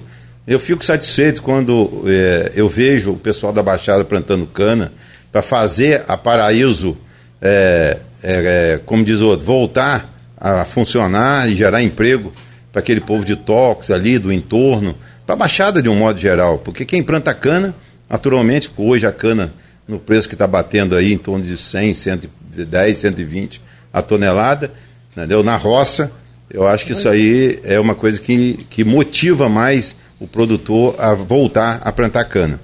Então, a preocupação seria a questão do emprego. Eu vou falar em relação a essa questão de candidatura a, a prefeito. Tem muita gente que coloca seu nome agora, mas lá na frente não fica 50%. De todo o nome que você falou aí, eu não vou dizer quantos, como eu falei que vai ter uma renovação da Câmara em 50%, eu não posso chegar e falar para você quem são as pessoas que vão sair. A mesma coisa em relação ao número de pré-candidatos hoje a prefeito. Mas 50% dele coloca o nome, mas lá na frente não firma. Eu lembro de uma entrevista que eu fiz com você, entendeu? É, ela foi ela foi remota, não foi presencial, mas eu na época você perguntou assim, Nildo, você acha que Campos vai eleger quantos deputados? Eu falei, Rodrigo Bacelar está eleito. A Campos vai ter o candidato do prefeito, da deputada estadual. Nós vamos ter dificuldade de eleger deputado federal diante da quantidade de deputados de fora que está chegando na cidade. Eu falei isso para você. E falei que a entrada de Carla e a entrada de Frederico em São Francisco iria dificultar a eleição de deputado em Campos. Porque todo mundo saía daqui e lá pegava uma beiradinha. E Carla se elegeu e Frederico fez quase 30 mil votos. Então o que, que acontece? Aquele tabuleiro era mais ou menos aquilo que eu havia falado com você. Quer dizer, nós temos hoje em campo praticamente né, os três vereadores eleitos, sabendo que um é de São João da Barra para cá, a Carla também tem uma votação expressiva aqui, mas a base dela é o município dela, que é São João da Barra. E, o, e Frederico, por poucos votos, ele conseguiu alcançar a eleição dele, que na minha opinião foi uma votação, entendeu, muito expressiva, não só em campo, mais 10 mil votos, e fez lá assim, aproximadamente 12 mil votos no município, o restante ele pegou em torno. Então, para Campos, eu penso que os nomes estão colocados aí, mas esse, no caso aí de alguns, deve vir candidato a vereador, na minha opinião. Com exceção a questão de Sérgio, que eu gosto muito de Sérgio, acompanho hoje mesmo, 4 horas da manhã, Sérgio estava postando aqueles, aquelas matérias que ele põe é, que eu vejo todas, leio todas elas todos os dias, em relação ao período dele, né, quando ele foi prefeito de 93 até 96, é, do que ele realizou nesse período. Eu venho acompanhando. Então, está aí um, mais um nome colocado. Eu respeito a todos eles, mas acredito que 50% dos nomes que você citou aí, eles, alguns não vêm candidato, e desses 50%, é, o restante vem é, candidato a vereador. Você, para gente passar por Rodrigo, é, você acha que o Vladimir pode, ir confirmando, é, lógico, tudo é ser, né? Um ano, um ano e oito meses pode passar um tsunami embaixo da ponte e levar a ponte junto. Tudo pode acontecer. Como o Marco Marcelo frisava, inclusive nada. Tudo pode acontecer, inclusive nada. Mas é, você acha que o Vladimir tem chance de repetir, se fosse hoje a eleição, teria chance de repetir o que Rosinha fez em 2012, se reeleger em turno único? Sim. Eu, eu falo hoje aqui, afirmo para você, pelo que eu vejo nas ruas, e a surpresa para mim é o centro da cidade. A pedra hoje, Vladimir está muito bem. Eu ah, já vi que eu tive algumas pesquisas aí que não são daqui de campo, pesquisa de fora, que a gente sempre, eles têm um cuidado de fazer mais qualitativo do que quantitativo porque uma pesquisa faltando quase dois anos para a eleição, né, um ano e meio para a eleição, e você fazer uma pesquisa quantitativa, eu acho que ela tem pouco, pouco efeito ou para você tirar a conclusão. Mas quando você faz uma pesquisa que é qualitativa, a gente vê que realmente a aceitação dele na pedra é, tem sido assim surpreendente, para mim, politicamente falando, surpreendente. É, dentro do das, quando você se colocou na base, né, e isso logo na Câmara virou um, um debate, você fez questão de, de se colocar lá, é, dar suas explicações, entre elas, algumas você já colocou aqui, e, mas houve também algumas provocações no sentido se, por exemplo, aumento de impostos. Se, se chegar uma matéria dessa lá, você hoje estando na base, qual seria o seu comportamento? O que eu falei na tribuna, eu voto contra. Eu acho que Campos hoje tem recurso suficiente. Campos hoje tem em torno de quase um bilhão no ano passado. Acredito que esse ano vai ficar longe disso. Haja visto que nós já tivemos nos primeiros dois meses 150 milhões de, de receita. Nós temos mais três participações especial até o final do ano. Então nós vamos aproximar de um bilhão da receita de receita de royalties esse ano. A não ser que mude alguma coisa a nível nacional. Né? Até porque isso não depende só do, do, do, da questão do, do município, é, né? Queria... Existe a união, existe a redistribuição dos royalties, que pode chegar lá e cair por terra essa situação e jogar a cidade no buraco. Então, é porque a gente viu agora na apresentação da Secretaria de, de Transparência e Controle falando que a arrecadação de campos própria ainda é muito baixa no que se refere até cumprir a, a, a folha de pagamento, né? Isso foi uma coisa que foi colocada lá. Quando você falou em relação à questão de, de momento econômico, você citou inclusive a questão do governo do Estado, da sua confiança no que está sendo proposto do governo do Estado, aqui na Prefeitura, mas você colocou ressalvas em relação ao governo federal. Você disse que não confia no atual governo, no governo do presidente Luiz Inácio Lula da Silva, até porque você acho que sempre teve uma postura alinhada também ao ex-presidente Bolsonaro. Como é que você avalia, então, aproveitando que são temas também que a gente vai estar tá tratando aqui, como que você avalia hoje o governo e também tudo que aconteceu também pós-Bolsonaro aí? Olha, é, a minha, a, eu não só a minha, todo o setor produtivo hoje está com os dois pés atrás, não é só um não, os dois, entendeu? Avaliar o governo em dois meses, entendeu? Eu acho que isso aí é prematuro. O governo tem quatro anos, você em dois anos fazer qualquer, dar qualquer nota aí, é, é impossível de você fazer isso com dois meses de governo. Até porque a hora é de, é de arrumar a casa para depois né, avançar. Eu acho que isso aí deveria ser uma atitude do governo no momento. Arrumar a casa para avançar. Mas vai encontrar uma situação que não foi criada pelo governo anterior. Foi, foi, aconteceu pelo próprio governo. Entendeu? Pela eleição do próprio presidente Lula. A bolsa, a bolsa despencou, o dólar subiu, a credibilidade no Brasil lá fora caiu, entendeu? O próprio empresariado no Brasil está com medo de investir. Ninguém, hoje, quem tem recurso não quer empregar seu negócio. Muitas empresas estão fechando, entendeu? Com medo de, da questão dos impostos que possam vir, entendeu? Aumentar. Outra questão, o, na minha opinião, que vem pesando negativamente é o quadro de, de, de, de, de ministros que compõem o governo atual, com um respaldo muito negativo de passado, entendeu? Haddad na Fazenda, para mim é uma, é uma. Sei lá, eu não vejo isso na histórico da vida dele, um preparo para ocupar essa pasta. Não sei se também o PT teria nome é, melhor ou igual talvez até pior, para poder ocupar um carro desse. Eu não sei se tem nome para poder escolher e colocar. Mas, como dizia, o, é, como a Luizinho fala, né? né? A gente não pode torcer para o pior. A gente tem que torcer para o melhor. Porque se você torcer para que Lula faça besteira no seu, no seu governo, é torcer para que o Brasil vá para o abismo. E isso nós não queremos. Com relação à questão da receita própria, nós temos que colocar na cabeça que os royalties vira receita própria quando vai para quando ele é bem aplicado no comércio, ou seja, na, na geração de emprego. Porque quando você tem uma empresa asfaltando a 28 de março, aquilo ali é emprego. E aquele emprego vem para receita própria, porque é que as pessoas consomem. O importante é você priorizar o, o, o serviço, a participação das empresas do município nas obras que são realizadas na nossa cidade. Quando você faz isso, o dinheiro circula aqui dentro. Então eu acho que quando vem verba, por exemplo, do Estado, a mesma coisa. Verba da, do, dos royalties, que é do município, que somos nós que recebemos, por, por essa indenização, esse recurso aplicado na cidade, com empresas da cidade, vai para a receita própria. E com união eu não posso falar nada. É cedo ainda, dois meses é pouco. É, Rodrigo virou a chave para o tema do último bloco, para o Nacional. É, você fez uma análise do, do governo Lula é, e, sabe, você é um cara de assumir posições, né? Sempre foi. É, sabidamente você apoiou a reeleição do, presidente, do ex-presidente Jair Bolsonaro. É, aquela coisa, é, a eleição do ano passado, do ano passado, presidente, foi uma eleição muito atípica, diferente de todas as demais, desde a da Constituição de 88, com dois turnos, né? Uhum. E as outras não dá para comparar porque a eleição de turno só é bem diferente da eleição de dois turnos.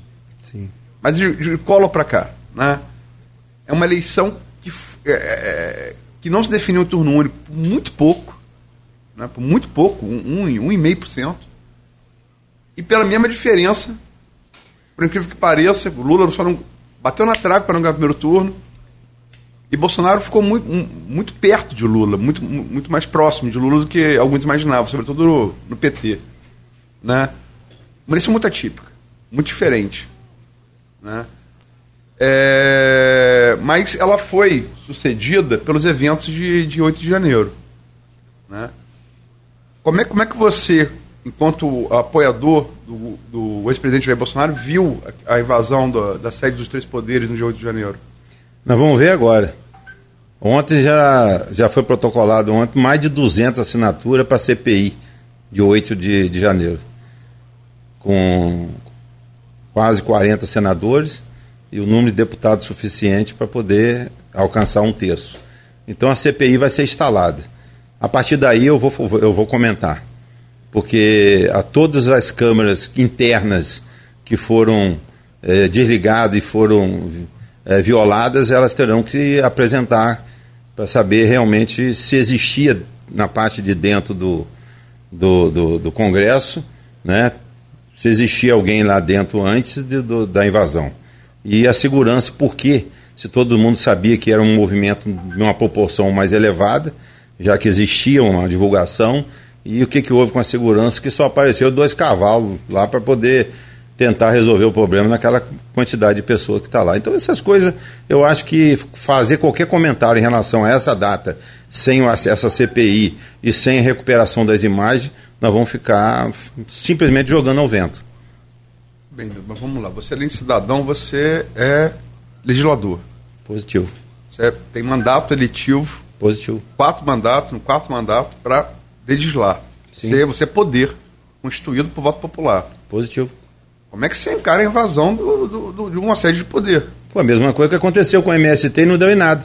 No governo de Lula, o MST entrou lá, quebrou tudo. No governo de Dilma, quebrou tudo estourou tudo, caixa eletrônico dentro do prédio, quebrou tudo, mas não deu em nada. Aí você acha que então eu acho que uma um coisa justifica o outro? Não, não justifica o outro, mas é exatamente. Hoje não adianta chegar lá, o Supremo mandar prender 800 mil pessoas, ou de 800 pessoas a mil pessoas, que eu acho que ainda estão presos, porque na época foram mais de 2 mil, e na realidade a época do MST não prendeu ninguém, pô.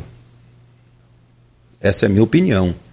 Então eu acho que esperar a CPI quem precisa descobrir não é invasão, é quem é que chamou as pessoas para dentro que já estava quebrando lá dentro antes de começar. Isso é o que eu acho. Agora, ah, tá errado? Tá errado, irmão. Tá errado. Tanto faz o MST, estava errado, como o que foi feito agora está errado. Agora, precisa saber quem tomou a iniciativa. Quem tomou a iniciativa? Da onde é, partiu o incentivo? Mas você não entende que o MST eles não queriam um golpe de Estado. Não era um. Ninguém estava querendo rasgar a Constituição, ninguém estava cometendo um crime. Que, não estou dizendo que estava certo o MST, mas eles, vamos dizer assim, a causa do que eles estavam fazendo, por mais que não fosse legal, eles não estavam querendo um golpe de Estado. Você não vê que a proporção é diferente nesse sentido? Não vejo, não. O, que, o fato é você quebrar. O fato é a invasão. Não. Isso é o fato. Agora, o que quer ou que deixa, entendeu? Aquela movimentação não mudava a história, não. Aquilo foi uma, uma manifestação, vamos botar lá 5 mil pessoas, 10 mil pessoas que estavam envolvidas naquilo dali. Aquilo não ia mudar a história, não. Não ia mudar o processo eleitoral, não. Aquilo ali foi uma manifestação, uma revolta de algumas pessoas. Agora, vamos esperar a CPI e nós vamos ver de fato quem começou o quebra-quebra. Esse aí é que eu estou querendo saber. o Brasil tá, quer saber. Só quem não quer saber é o PT. Sinceramente, cara do seu temperamento que eu conheço. Se alguém invade sua sala, defeca na sua mesa, como é que você reage? Eu quero dizer a mesma coisa para você. Já tem a porção de gente aí querendo entrar em propriedade. Entendeu? Mas quem está incentivando está no ar condicionado lá em Brasília. É, o, é, Aí- houve invasões essa semana do MST na Bahia. Então eu quero dizer uma coisa: a Bahia, o governo, É do PT. teve 75% dos votos lá. O PT teve 75% dos votos da Bahia. E eles estão invadindo o MST, as terras de um estado aonde quem tem que garantir a propriedade é a Polícia Militar. Quem tem que garantir a- o direito à propriedade ali é a Polícia Militar. Agora o cidadão entra para dentro de uma, de uma propriedade, quebra tudo, bota fogo em tratores, bota fogo em sede, na casa do povo, bota os caras para fora. Quebra tudo, arranca tudo, mata boi. E aí? Isso vai acontecer de novo? Vai começar essa novela de novo? É a mesma coisa que você está falando. O cara entra na tua casa. É a mesma coisa. O MST está entrando lá e fazendo o que quer e tomando a propriedade do cara. Vai terminar como? E existe um país hoje dividido, Luizinho. Tem que botar na cabeça disso. A eleição com 1,5% de diferença de voto para um, uma população de 220, com um universo de 120 milhões de eleitores, vamos chutar, você vai imaginar 60 milhões para um lado, 60 para o outro, ou 58 para um lado, 62 para o outro. O país está dividido. Então a gente está hoje é o seguinte, muito cuidado, que se não houver habilidade por parte do governo para tocar, não fica longe de uma guerra civil. Não fica longe de uma guerra civil. Entendeu? Agora, não adianta chegar lá e falar o seguinte, ó, você tem a, o CAC, você tem o porte de arma, a posse de arma. Aí você não pode, não, vamos caçar tudo isso que está aí. Mas os bandidos estão tudo armados. Tá de sacanagem, né? Você chega lá, o cara tá lá cheio de metralhador, de fuzil, tudo no morro. É proibido subir o morro. Mas quando eles descem, dá o arrastão que deu em Olinda, no carnaval, que foi divulgado aí, 1.500 pessoas descendo o morro e fazendo arrastão na rua, dentro do próprio carnaval. E aí? Quem é que puniu? Prendeu quem? Ninguém prendeu ninguém. Então eu acho que o meu receio, entendeu? Com todo respeito, todos que estão acompanhando a gente aí, o posicionamento é paz. Lula, é paz e amor. Foi isso que você fez né, no período que você foi 2002. presidente. Vai ganhar 2002. Exatamente, entra com paz e amor. Agora, vamos botar gente. Ban- Bota bandido no ministério seu, não. Pelo amor de Deus. Bota gente de bem. Não existe a ficha limpa? Coloca quem tem ficha limpa, pô. Por que, que tem que botar o cara com a ficha corrida aí de quase um quilômetro aí de processo? Difícil, né? O problema que está tendo no, no governo, por enquanto, é um ministro do seu partido, né, da União. Bota ele na cadeia. Não, não, não, não- ele não está julgado. Bota ele na cadeia, Ele não meu. julgado, mas as denúncias são contra Ah, ele. tem que botar na cadeia. Não. O meu partido agora, sabe por que que eu fui para União? Eu era do PSL, fez a fusão, entendeu? De dois partidos deu União. Agora, não quer dizer que eu estou no União hoje e que eu não pretendo sair. Agora, bandido tem todos eles, velho. Não, eu estou falando que tem denúncia. Bandido Não. só pode ser alguém que esteja condenado, né? Não, mas tá, no governo lá, a maioria dos ministros de, de- do- que está no governo de Lula foi todo mundo condenado. Quem? Hein? Quem? Quem? Todos isso aí, pode ver, todos eles têm processo, meu. Não, O próprio Lula, por exemplo, ele está preso. foi condenado. fato. É. Mas, de, é, Mas depois descondenaram. Aí, É. essa, essa coisa a gente tem que ver também como é que vai ficar a situação de quem ainda não voltou para o país, talvez com medo de ser preso, né? Com medo de ser preso. É, talvez. É, então. Aí fizeram uma CPI lá dizendo que ele. Porque a morte da Covid. Dito- Agora dito- já mandaram arquivar. Dito por, por ele próprio, né? Tem medo Toffoli de- mandou medo de arquivar. ser preso. Mandou arquivar o processo de, da CPI de. de Agora, você só pode ser preso com, ou, ou em, flag, em, flag, em flagrante ou com condenação. É, Então, eu- o, cara, o outro anulou o julgamento dele com vários é, é, é, delação premiada, deu dinheiro reembolsado aos cofres públicos. Será que aconteceu a mesma coisa com o Bolsonaro? Para ele ser preso? Você acha que. Você acha que. Você não vê que houve assim. Não, não, não vou discutir culpabilidade. Não vou discutir. É, mas você não acha que houve condução do processo, tanto da Lava Jato, tanto de Moro, em relação a Lula, quanto de Bretas em relação ao que houve aqui no estado do Rio de Janeiro? O próprio CNJ parece ter concluído isso, porque tirou, tirou Bretas, afastou Bretas essa semana. Rapaz, do modo que estão, do modo que estão virando esse país de cabeça para baixo, do modo que está prendendo gente inocente, do modo que está soltando bandido, fica difícil você entender o que está acontecendo nesse país. É por isso que nós perdemos meio trilhão na bolsa, o dólar subiu assustadoramente, a credibilidade do país no exterior caiu e eu estou com receio de nós não termos verba entendeu? externa no Brasil, investimento externo e nós ficamos aqui trocando moeda, um vendendo para o outro.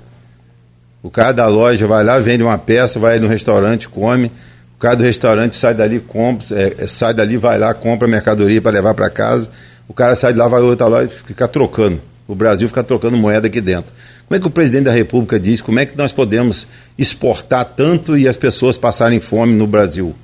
Pô, o cara estava lá, levou dois mandatos, mais de uma, um mandato e meio para Temer depois assumir. Ele vem fazendo uma pergunta dessa agora, pô. Dilma saiu, deixou 13 milhões de pessoas desempregadas. Fato. Aí tá de sacanagem, cara. Fato. Entendeu? Aí agora vem que perguntar como é que pode produzir tanto e as pessoas passar fome. Aí não, ó, tem que pegar o, o movimento sem terra para botar para trabalhar. Rapaz, tem muita gente que tem lote. Eu fui secretário de Agricultura, rapaz. Tem gente que vende lote, entra lá para pagar o lote para vender. E aí? Faz como? E outra coisa, ninguém quer lote de terra lá no meio do nada, não. O cara só quer perto da cidade. Tem que ter ônibus, tem que ter luz, tem que ter água, tem que ter isso, tem que ter aquilo. Estão invadindo propriedade que é improdutiva, não. Isso é conversa fiada. Eles Ele alegaram, quer propriedade com pasto, com boi, eles com sede, com curral, com trator. Não, não há, não há veja bem, é, não há nenhuma defesa de invasão de propriedade. Agora, é, o que o MST alegou foi isso, que seriam terras improdutivas, né? Aí cabe ao INCRA definir se são produtivas ou não, né? Isso cabe ao INCRA, é um algo técnico, né? Eu acho que deveria ver as terras, que o cara, cidadão, por exemplo, eu sou totalmente favorável que você pegue as terras, por exemplo, de, de quem deve à União, Terra que era, né? Tá lá, o cara tem uma dívida enorme, não vai pagar. Você pega aquela terra, a União pode fazer isso, pega a terra, chama o INCRA, ó, essa terra aqui, tá vendo? Isso aqui está disponível para vocês, a gente fazer o, o o assentamento aí, atender aí essas pessoas que, que querem plantar. Agora, entra nos assentamentos desses que está aí, que tem, tem, acho que tem 13 ou 14 aqui em Campos. Entra para você ver. Entra lá. Eu convido a você. A gente entra com drone e manda tá fazendo tomada aérea. 10% não planta, é, planta e 90% não planta nada. E aí? Continua improdutivo. Aí faz um sítio bota uma casa, aí vira uma chácara. Não mora lá não. Parece lá só final de semana fazer um churrasco. Mas não é picanha não, entendeu? Pé de galinha, com batata, moela. Mas não tem picanha não. Discutir essa questão de culpabilidade foi o que a Luiz falou. Não vai, tem que esperar, vai, tem que esperar. Mas, assim, eu conversei com um empresário também, e aí é a categoria, né? Sim. Me parece ter um pensamento só esse final de semana. Não sei, todos, claro, mas essa maioria aí. Como você disse, o país dividido e é fato também, né? Estamos e continuamos divididos e não sei quando que isso vai mudar, se é que vai mudar. É, o radicalismo não faz bem para nada, nunca, nada, nada. Com nada. certeza. Água demais mata a planta, né? Ana Rosa. Sim. Assim, é, e, e, o empresário comentava sobre essa questão também de invasão que foi arquitetada pelo PT. Aí fica discutindo essa coisa assim. E o, e o empresário é um empresário muito grande de, de, de, do ramo de café e de fornecimento de material de, de, de marketing para grandes empresas do Brasil, como Petrobras, Boticário, essas grandes empresas do Brasil. O cara é muito forte. E ele falou, não, ali a turma do PT estava ali dentro e articulou aquela invasão. E é aquilo que, que você, a Luiz falou, pego carona com ele. Tem um, um, uma, uma questão aqui. Cê, o garotinho está no partido União ainda? Que é como você falou, a nuvem muda tanto, política é igual sei que Clarissa tá, né? Agora a garotinho, a gente tem que verificar. Ah, tem que verificar, também não sei. Nó- Nós já conversamos sobre isso até com o Nildo. Não, não também sei nem que não sei. partido, eu não sei qual É. partido que está. Cara, isso sim. Mas vocês União vão, Brasil. provavelmente vocês vão estar no mesmo palanque no 2024. Muda muito, já existe a possibilidade até de uma nova junção aí de partido, do Hoje- União hoje- tá para hoje você se, tem- jun- se hoje tem juntar União Nildo, com o PP. tem Rogério Matoso, tem é, Juninho Virgílio, Tem quatro. é, E mais e Marcione da Farmácia. Marcione da Farmácia. É, por causa da junção. Da junção do DEM com, com o PSL. Aí Sim, virou União União. Brasil. Aí virou esse balaio de gato aí. Ô, Nildo, são 9 e 2. A Luiz, quer fechar aí com mais algum tema? Ele não falou do, do- falou do governo do Estado durante a entrevista, ah, boa, né? boa, boa, boa. Mas boa, podia fazer uma avaliação. Verdade, verdade. Até com notas, se for possível, não, Nildo? Do Cláudio Castro, Não, deixa eu, deixa eu estender um pouco essa pergunta. por favor. É, tomando a sua, obrigado pela lembrança, necessária. Ia passar se você não lembrasse. É, primeiro, eu creio, acho que o Rodrigo também não ia lembrar. Nildo, é, a gente. As eleições de Pezão em 2014, eleição de Cláudio Castro, agora, provaram o seguinte: só cego não vê. É, mas é tão, é tão evidente que dá para lembrar ele. Né? Quem tem a máquina tem grandes chances de continuar com a máquina. Sim. Falo isso porque Pezão era um nome desconhecido, pouco, muito pouco conhecido fora do meio político, como Cláudio Castro também era. Sim. E se reelegeram é, sem grande dificuldade. Cláudio Castro primeiro turno, Pezão disputou o segundo com o Crivella. Sim. É, partindo desse pressuposto, logicamente que a gente falou, projetou aqui uma eleição de um ano e oito meses, que vai ser a de vocês, vereadores, e a do prefeito. Então, uma eleição que está aqui há três anos, oito meses, é mais difícil ainda. Né? Mas, tomando isso, isso o, o, o, o que é fato, que dois governadores pouco conhecidos se elegeram, se elegeram com certa facilidade. Né? Castro com muita facilidade. Sim. E partindo do pressuposto que Castro não pode disputar a próxima, a próxima porque ele foi eleito com o Itzel na vice, né? E depois se reelege, reelegeu aí como cabeça de chapa. Não pode disputar a terceira.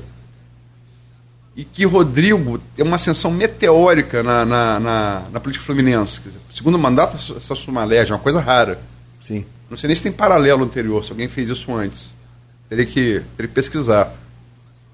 Se é- e, e muito próximo a Castro. Você acha que. Não, é segredo que Rodrigo, quando foi pro, pro Rio, o negócio dele era conselheiro do TCE. Sim.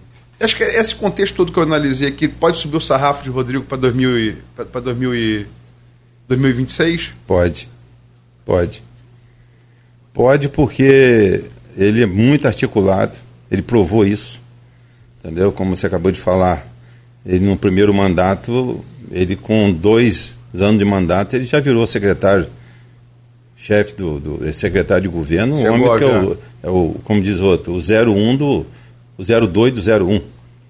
Então virou o segundo homem do governo. E aí ele articulou e depois isso começou essa articulação dele para a mesa antes mesmo da eleição. Ele já estava já trabalhado com o próprio governador para isso. E acho que hoje, ele ocupando o cargo que ele ocupa hoje à frente da, da o segundo homem hoje, na minha opinião, do Estado, como presidente da LEG, ele é uma coisa inédita. Eu estou falando que talvez não, a gente não encontre no Estado ninguém que consiga, com, no, no segundo mandato, virar presidente da casa. Ninguém, eu acho que ninguém conseguiu fazer eu, eu isso. não me lembro. Vai Eu ter, também tem que pesquisar não. se outro, outro deputado. Exatamente. é, eu não sei. E ele, pela aproximação, é pela aproximação que ele tem com, com, com um governador, é, a gente tem que analisar tudo isso. Agora, a política é muito complicada. Nós temos que respeitar a capital. A capital hoje tem quase 50% do eleitorado do Eduardo Estado. Paes. Então a gente tem que tomar cuidado, porque nós temos um prefeito no Rio de Janeiro, entendeu? Que é experiente e tem cacifado e tem um apoio do governo federal, porque apoiou Lula. Então, eu torço para que o Rodrigo venha candidato com apoio do governador. Você não tenha dúvida nenhuma. E terá o meu voto. E tem ainda a questão de estar tá Ag- querendo do fortalecimento que Paz tenta fazer com Caio aqui em Campos, né? Que Quem tenta fazer? que o Paz tenta fazer com o Caio. Ah, Paz, Paz, sim, sim. Né, que... Paz quer fazer Caio forte para colher depois, aqui. dois anos depois. Positivo. Ele já está querendo plantar uma candidatura aqui em Campos com o objetivo de ocupar espaço, sim, visando né, a eleição futura governador. a nível de governador. Perfeito. Isso aí eu acho que é o cenário é esse que está sendo traçado por eles lá, porque aqui é negócio. A gente aqui trabalha a nível de campos, mas a gente está tratando de um assunto a nível estadual. E realmente o peso do Rio de Janeiro tem mais de 5 milhões de eleitores, coisa que nós temos um município com 350 mil, vamos fazer número redondo, 350 mil eleitores, mas nós temos é, 5 milhões de eleitores dentro do Rio de Janeiro. Então a Baixada Fluminense pesa muito. Então qualquer candidatura hoje a governo do Estado é, precisa passar, sendo do norte o Rodrigo, passar pelo menos pela Baixada com o vice para poder fazer um fechamento no Rio de Janeiro com o governo, com o peso que a máquina tem dentro do Rio de Janeiro também. E na Baixada Garotinho tem muita força ainda também, o nome Garotinho. Né? Tem, tem, tem, no Garotinho tem voto na Baixada. Tem um nome muito tem, forte. Principalmente ainda, né? na região de Caxias. Os votos, os votos que o Nil tem na Baixada Campista, Garotinho tem na Baixada Fluminense. Tá doido lá. A, a Baixada tá um queijo suíço. Eu nunca vi tanto candidato na Baixada. Nossa do céu. Tem mais candidato na Baixada do que eleitor. Verdade é que é, rolou aqui papo da cerveja, primeiro com a Luiz, depois o pé de galinha com batata, muito com macarrão. Aí, não conseguiu dar atenção aos Não, não, tô falando do programa, tô vendo os comentários aqui, mas tô, tô falando aqui. Ah, do... o José Vitor também é, é, lembrou bem, obrigado, Final... José Vitor. Cabral se elegeu para o seu primeiro mandato em 90 e se elegeu em 94, com uma votação muito boa. E se elegeu presidente da Alerj em 95. Perfeito, boa lembrança. Sim. É, e Cabral veio para governador. Mas, mas, Cabral já tinha já uma, um histórico já entendeu, de, de mandato na LEG, diferente de Rodrigo. Depois virou senador. Não, acho, acho que o Depois de senador que ele virou, virou governador. Quer dizer a força da, da LERJ para lançar. Está projetando é, aqui. Mas ele, mas ele, entre governador e presidente da LERJ, ele virou senador. Tá? Que foi a tentativa que. Ah, então colocando aqui, Zé Vitor, Cabral foi presidente da LERJ no segundo mandato. Segundo mandato. É, de Cabral foi presidente da LERJ. Certo. E mas para governador ele teve o senador no meio. Tá. Se quiser, vocês já viram, falando, eu tô, tô Bem, nove... O é. Zé só está confirmando que a gente disse que não tinha acontecido a pessoa. Não, não, não eu, eu não falei que tinha acontecido, não, eu falei não lembrava. É, que não, não, lembrava. Que eu não lembrava. É, é. Uhum. Eu sei que nessa história de pé de galinha com macarrão lá de Dona Penha, cerveja aqui que, que a Luísa está devendo. É, é, Sextou, né? E hoje é sexta-feira. Eu sei que para nós aqui, eu não sei você. Não sobra nada, né? nada. Não sobrou nem cocoricó. Vocês também não saem de casa, velho? Como não sai? É só chamar, né? Não? Vai pro vinil lá em Gervado. Então, lá, night lá. Hoje é dia lá em Gervado. Só... Se você sair, apanha de Simone quando chegar em casa. É. Mas só do pescoço para baixo. Vocês só me permitem fazer só um, uma, um finalzinho? Por favor. É, hoje a gente vê né, a indicação sua diretamente dentro da Secretaria de Agricultura. Qual é a sua relação com o atual secretário hoje, o Almir? Nós quebramos o pau uma porrada de vezes, aqui mesmo. Boa. Quebramos o pau aqui, aí saímos eu e Frederico e ele para tomar um vinho. Aí tomamos um vinho e falei para ele. Aquilo que eu falei no programa aqui, falei para ele. Eu estou querendo o projeto do, do, da UENF do, do, do CESCAN. Até hoje não apareceu. Mas eu tenho. Mas professor nenhum fez. Eu falei isso para ele. A verdade é que Almir é contra. Aí, não é que é contra, seja contra. Ele, ele, ele, a princípio, quer aumentar a produção rural para depois ter o CESCAN. Quem? Almir. Ele deixa claro isso em todas as entrevistas. Não, não tem nada a ver uma coisa com outra. Falei isso para ele. O Rio de Janeiro não planta um pé de, de quiabo e, e, e vende para o interior todo, vende para o estado inteiro. Se é a GESP São Paulo não planta um pé de quiabo, mas consome tudo que manda para lá. Não tem nada a ver, você não precisa estar lá onde planta, mas você tem que incentivar o homem do interior a plantar. Entendeu? Não é pegar trator e jogar o trator de qualquer maneira, não. Você tem que ter um agrônomo, tem que ter um cara fazer análise de solos para saber o que, que dá produção. Porque tem coisa que você vai plantar lá, daqui a pouco você não tem irrigação. Tem que irrigar. Você não, não tem água, não adianta plantar. Qual a certeza que você vai ter que você vai colher? Então tem que dar é, suporte ao homem do campo fazer análise do solo, ver que tipo de, de, de, produto, de atividade ele vai, ele vai plantar, né, de cultura que ele vai ter que implementar na propriedade dele. E eu tenho certeza que aquilo ali vai dar uma alavancada no município e vai ser o projeto número um. Mas estão de, de boa, vocês dois estão de boa aí agora. Estão conseguindo se entender então? Enquanto me respeitar, eu respeito. Agora, acabar o respeito também, o pau ronca. Não tem conversa fiada, não. Para jogar dele, então, lenha não é fogueiro, Rodrigo. Não, ele tá querendo. Não, ele, ah, esse aqui jogou lenha. Deu zebra, quicou a bola pro lado e eu fui exonerado no dia. graças a Deus, Deus me perdoe. Ah, graças a Deus. Foi você ah, que rolou a bola. Que chegaram a comentar comigo, Nilton tá usando chapéu porque ficou careca. Careca nada, velho. Que monte de cabelo aqui. Olha lá. é Isso aí porque é porque... não é problema algum. Não tem nada, é porque eu tenho vitiligo. Então, ó, eu tenho vitiligo, gente. Então eu sou obrigado a usar até para proteger o pescoço aqui, tá? Mas é porque eu sou da roça mesmo e vou continuar usando de dia, de noite, na hora que for, sem problema nenhum. Entendeu? Chapéu preto vai continuar.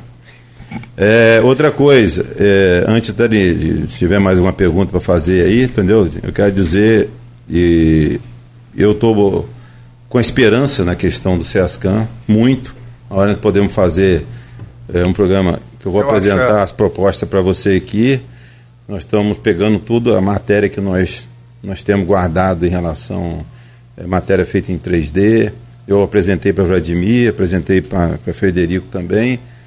E vamos fazer isso no auditório do, do, do SESEC para mostrar. De repente, fazer isso na CDL, na SIC, para mostrar também para a população algumas coisas precisam ser mudadas e essa coisa seria é, o espaço para a agência bancária, pelo menos umas três, é o que tem dentro de Cariacica, que seria feito aqui também.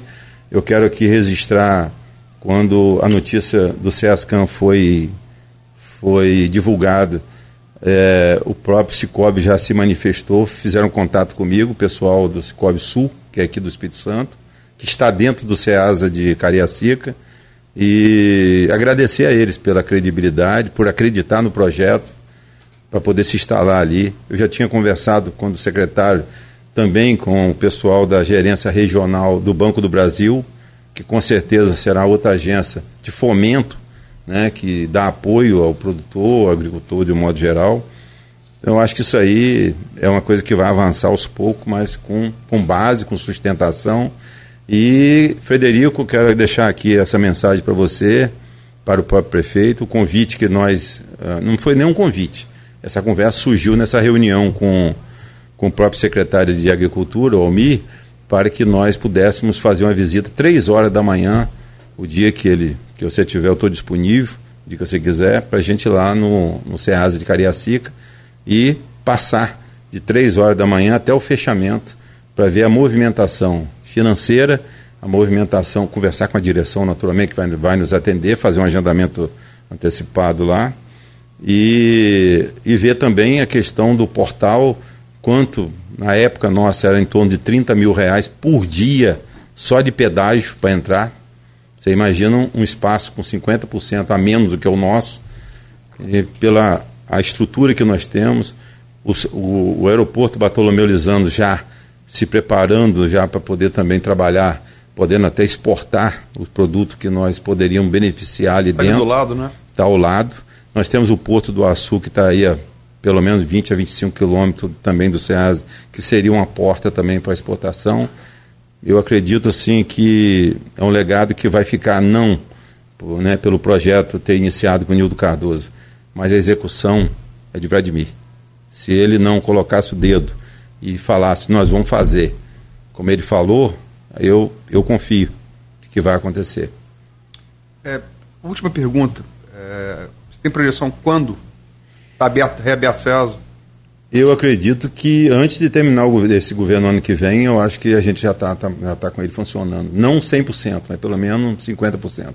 Que era o previsto à época, começar a trabalhar com a pedra baixa para a agricultura familiar, a pedra é, principal, né, que é a pedra alta para os grandes produtores, a parte de estacionamento, a parte de, de, do portal, a parte administrativa e parte de iluminação, assim como é, a questão dos boxes, que são 72 boxes, seriam feitos posteriormente. Olha que eu já, eu já, à época, né, eu recebi várias ligações do Sul, várias ligações do Sul de pessoas querendo adquirir boxe ali. Então é uma coisa que tem que ser conversada com uma equipe também, que eu não quero ser o pai da criança, não. Mas eu quero transparência. Tem que ser uma equipe realmente que vai trabalhar com transparência. Entendeu? Porque lá na frente vai ser uma PPP. Ela só vai se tornar PPP se houver credibilidade e para ter credibilidade, tem que ter adesão da população, principalmente quem produz. Muito bem, Nildo. São 9 h 17 Cristiano já está aqui em contato? já, já passou do horário, ele fica atento aqui. É, é, tem que encerrar, mas é Vitor lá de, de, de da está com a pergunta, Nogueira, pergunta de novo. Pergunta sobre uma aposta em 2012 que Nildo perdeu um almoço por um voto. Já entrou agora o almoço, entrou o joelho de porco. Sexta-feira com tanta comida assim, não. É, Edmundo Siqueira falou do joelho de porco. É. Rapaz, essa o joelho de porco está dificultoso para fazer porque minha fonte de lenha secou. Rapaz, esse cara, esse, esse rapaz aí, ele entrou aí, mas quem, quem passou essa bola para ele foi outra pessoa. O bicho está mandando recado que ele está querendo comer esse rodízio já há muito tempo. Valdeir, você não pagou, não? Valdeir, você, por que, que se passa a bola para os outros, rapaz? Se eu pedir aposta para você? Valdeir é chefe do meu gabinete desde o primeiro mandato. Eu, ele, nós fizemos uma aposta, eu disse a ele que eu faria no, na Baixada em 2012 mais de 4 mil votos. Nós fizemos 3,999. Eu perdi a aposta por um voto. Mas eu acho que esse voto foi o dele. Eu acho que ele votou em outra pessoa. ah, claro, cara, com certeza. Vou tirar você da chefia ah. do gabinete, hein, homem? gente, aqui, se deixar, a gente fica até mais tarde. Mas a todos que postaram aqui, que acompanharam a gente pelas redes, pelo rádio também, muita gente ouvindo a gente, rádio ligado, cada hora, cada instante, as pessoas vão falando e falando infinita aí a quantidade de, de pessoas e também infinita é a nossa gratidão por cada um. Inclusive por você, Nildo, mais uma vez está conosco aqui sempre. Muito obrigado, seja bem-vindo a essa casa. Eu que agradeço, Claudio. É sempre um prazer estar aqui. Tive a oportunidade de receber Ronaldinho lá, né, Ronaldo Vasconcelos. Teve lá no meu gabinete, falei assim, rapaz, tem que fechar a câmera, meu irmão. Aí sentou lá, tomamos um café, meu parceiro, meu amigo. Beto aí, eu falei com o Beto, Beto, você vai ficar aí para a vida toda, porque só para indenizar você vai gastar muito dinheiro. Mas melhor largar você. a Luizinho, meu respeito sempre. Eu falei para uma pessoa que está acompanhando o programa que eu ia cobrar a mudança da foto agora antes era com barba, ou agora é com chapéu e barba. E já tiraram bastante foto aqui, eu acho que agora não precisa cobrar mais não. O meu respeito, minha admiração por você. E fico feliz ao você chegar de viagem e eu ter é, o privilégio de ter você aqui, né, nesse bate-papo nosso aí. Respeito e admiração, principalmente né, para a mamãe, dona Diva, e pelo grupo, né? O grupo que vocês representam, já falei isso já várias vezes. É, o jornal impresso hoje eu recebo na minha casa há muitos anos. A festa Santa Maria e São Sebastião tem 15 anos que eu faço com o Ronaldinho, direto. E parabenizar o Rodrigo aqui, depois você vê quem é o X9 para dividir comigo tá aí, show. ver quanto é que ele está ganhando, porque eu pago a metade, você paga a metade. você não dobra o salário dele, para mim está bem atualizado. Não, mas você... E a vocês que estão acompanhando a gente aí, nesse período aí, eu, eu quero dizer que eu procuro ser mais sincero possível para poder se voltar daqui a um mês, dois meses, um ano, dois anos, se Deus permitir, né, que eu possa repetir tudo, todas as perguntas e eu vou falar a mesma coisa. Muito bem. Rodrigo, pela mesma ordem de, de começo aqui, deixa eu agradecer a você. Não, eu agradeço por hoje. Semana vez. que vem a Luiz. É, pois é, muita folga, né? É por isso que ele sabe tudo, tem tempo, não trabalha tanto. tô brincando, tô brincando. Hoje, 10 horas da noite eu te ligo. Opa! Quando você já estiver dormindo. 10 horas hoje já. É, agradecer você, claro, sempre pela receptividade, o Nildo, né, é a primeira oportunidade de ter ele aqui no programa, o Aloysio também, por ter me dado a oportunidade de estar aqui também hoje participando do programa. Tá certo, muito obrigado. Meu caro Aloysio Abreu Barbosa, obrigado e na semana que vem estaremos de volta nessa tentativa de compensar aí a luta do Rodrigo durante esse mês aí e aí todo mundo sabe que quem acompanha o programa tem alternância, né? entre uma semana e outro, o, os dois titulares da, da bancada vão pelo menos dando um descanso da rádio né, do período da manhã. Muito obrigado por essa semana. Não vou desejar bom descanso, que nós estamos perto demais. Obrigado por tudo aí. Eu votei, votei zen na minha viagem.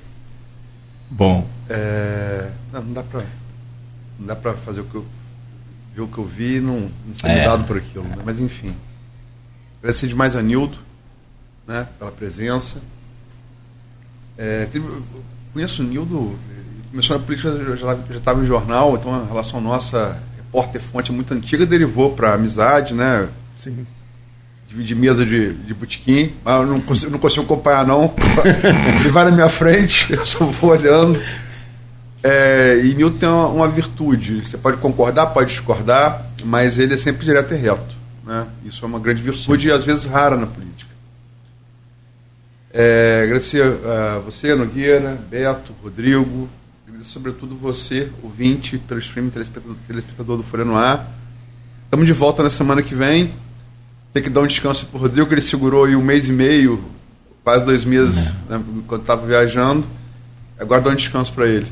Mas se bem que ele deve voltar aqui terça-feira, né? Uhum. É. Ah, é, é, essas com de terça, sim, de sim. com os figurões da política, ele ele ele ele ele, é bom, é bom. ele quer participar. É bom, né? Pegar experiência, né? É, isso é bom. Vai vir com o chapéu preto terça-feira? Rapaz, eu nunca usei chapéu. Mas. Vou tirar a foto com você e emprestar o chapéu pra Em relação a fotos, tem que reclamar com o Eliabe de Souza, que é hoje. Mas eu vou descobrir, vou entrar na vida dele. Tá certo então, Luiz. Amanhã tem o jornal impresso, tá? Por isso o motivo de 10 horas, o Rodrigo está falando. 10 horas é cedo, né? Isso porque você tem... me permite com o resumo, não dá para publicar toda, porque. Claro. Né? Mas um resumo em uma página dessa entrevista aqui. Sim. Artigo do Aloysio, ponto final, tudo lá. É. Eu estou escrevendo sobre a viagem por enquanto, né? Mas vai. É. E, e aí, naturalmente, a repercussão da entrevista também, enfim. Sim, sim, sim. sim, sim. É, todos os os casos aí. Bom, 9h24, ficamos por aqui agradecendo também, claro, aos nossos patrocinadores. De volta na segunda-feira. Aliás, nós vamos falar com a direção do Cineflix, que já é, aportou em Campos e vai inaugurar agora o, no lugar do Kinoplex 28, ali do, do Cine 28, né? Então, toda a direção vai estar com a gente aqui ao vivo. Já tem estreia já, né? Já, já, já. A gente vai saber todos os detalhes aí. Né? Não tem nada de cinema a fechar, pelo contrário, é uma nova e, e atual e muito mais, evidentemente que tecno, tecnologicamente falando, mais moderna ainda para a nossa cidade. A gente volta segunda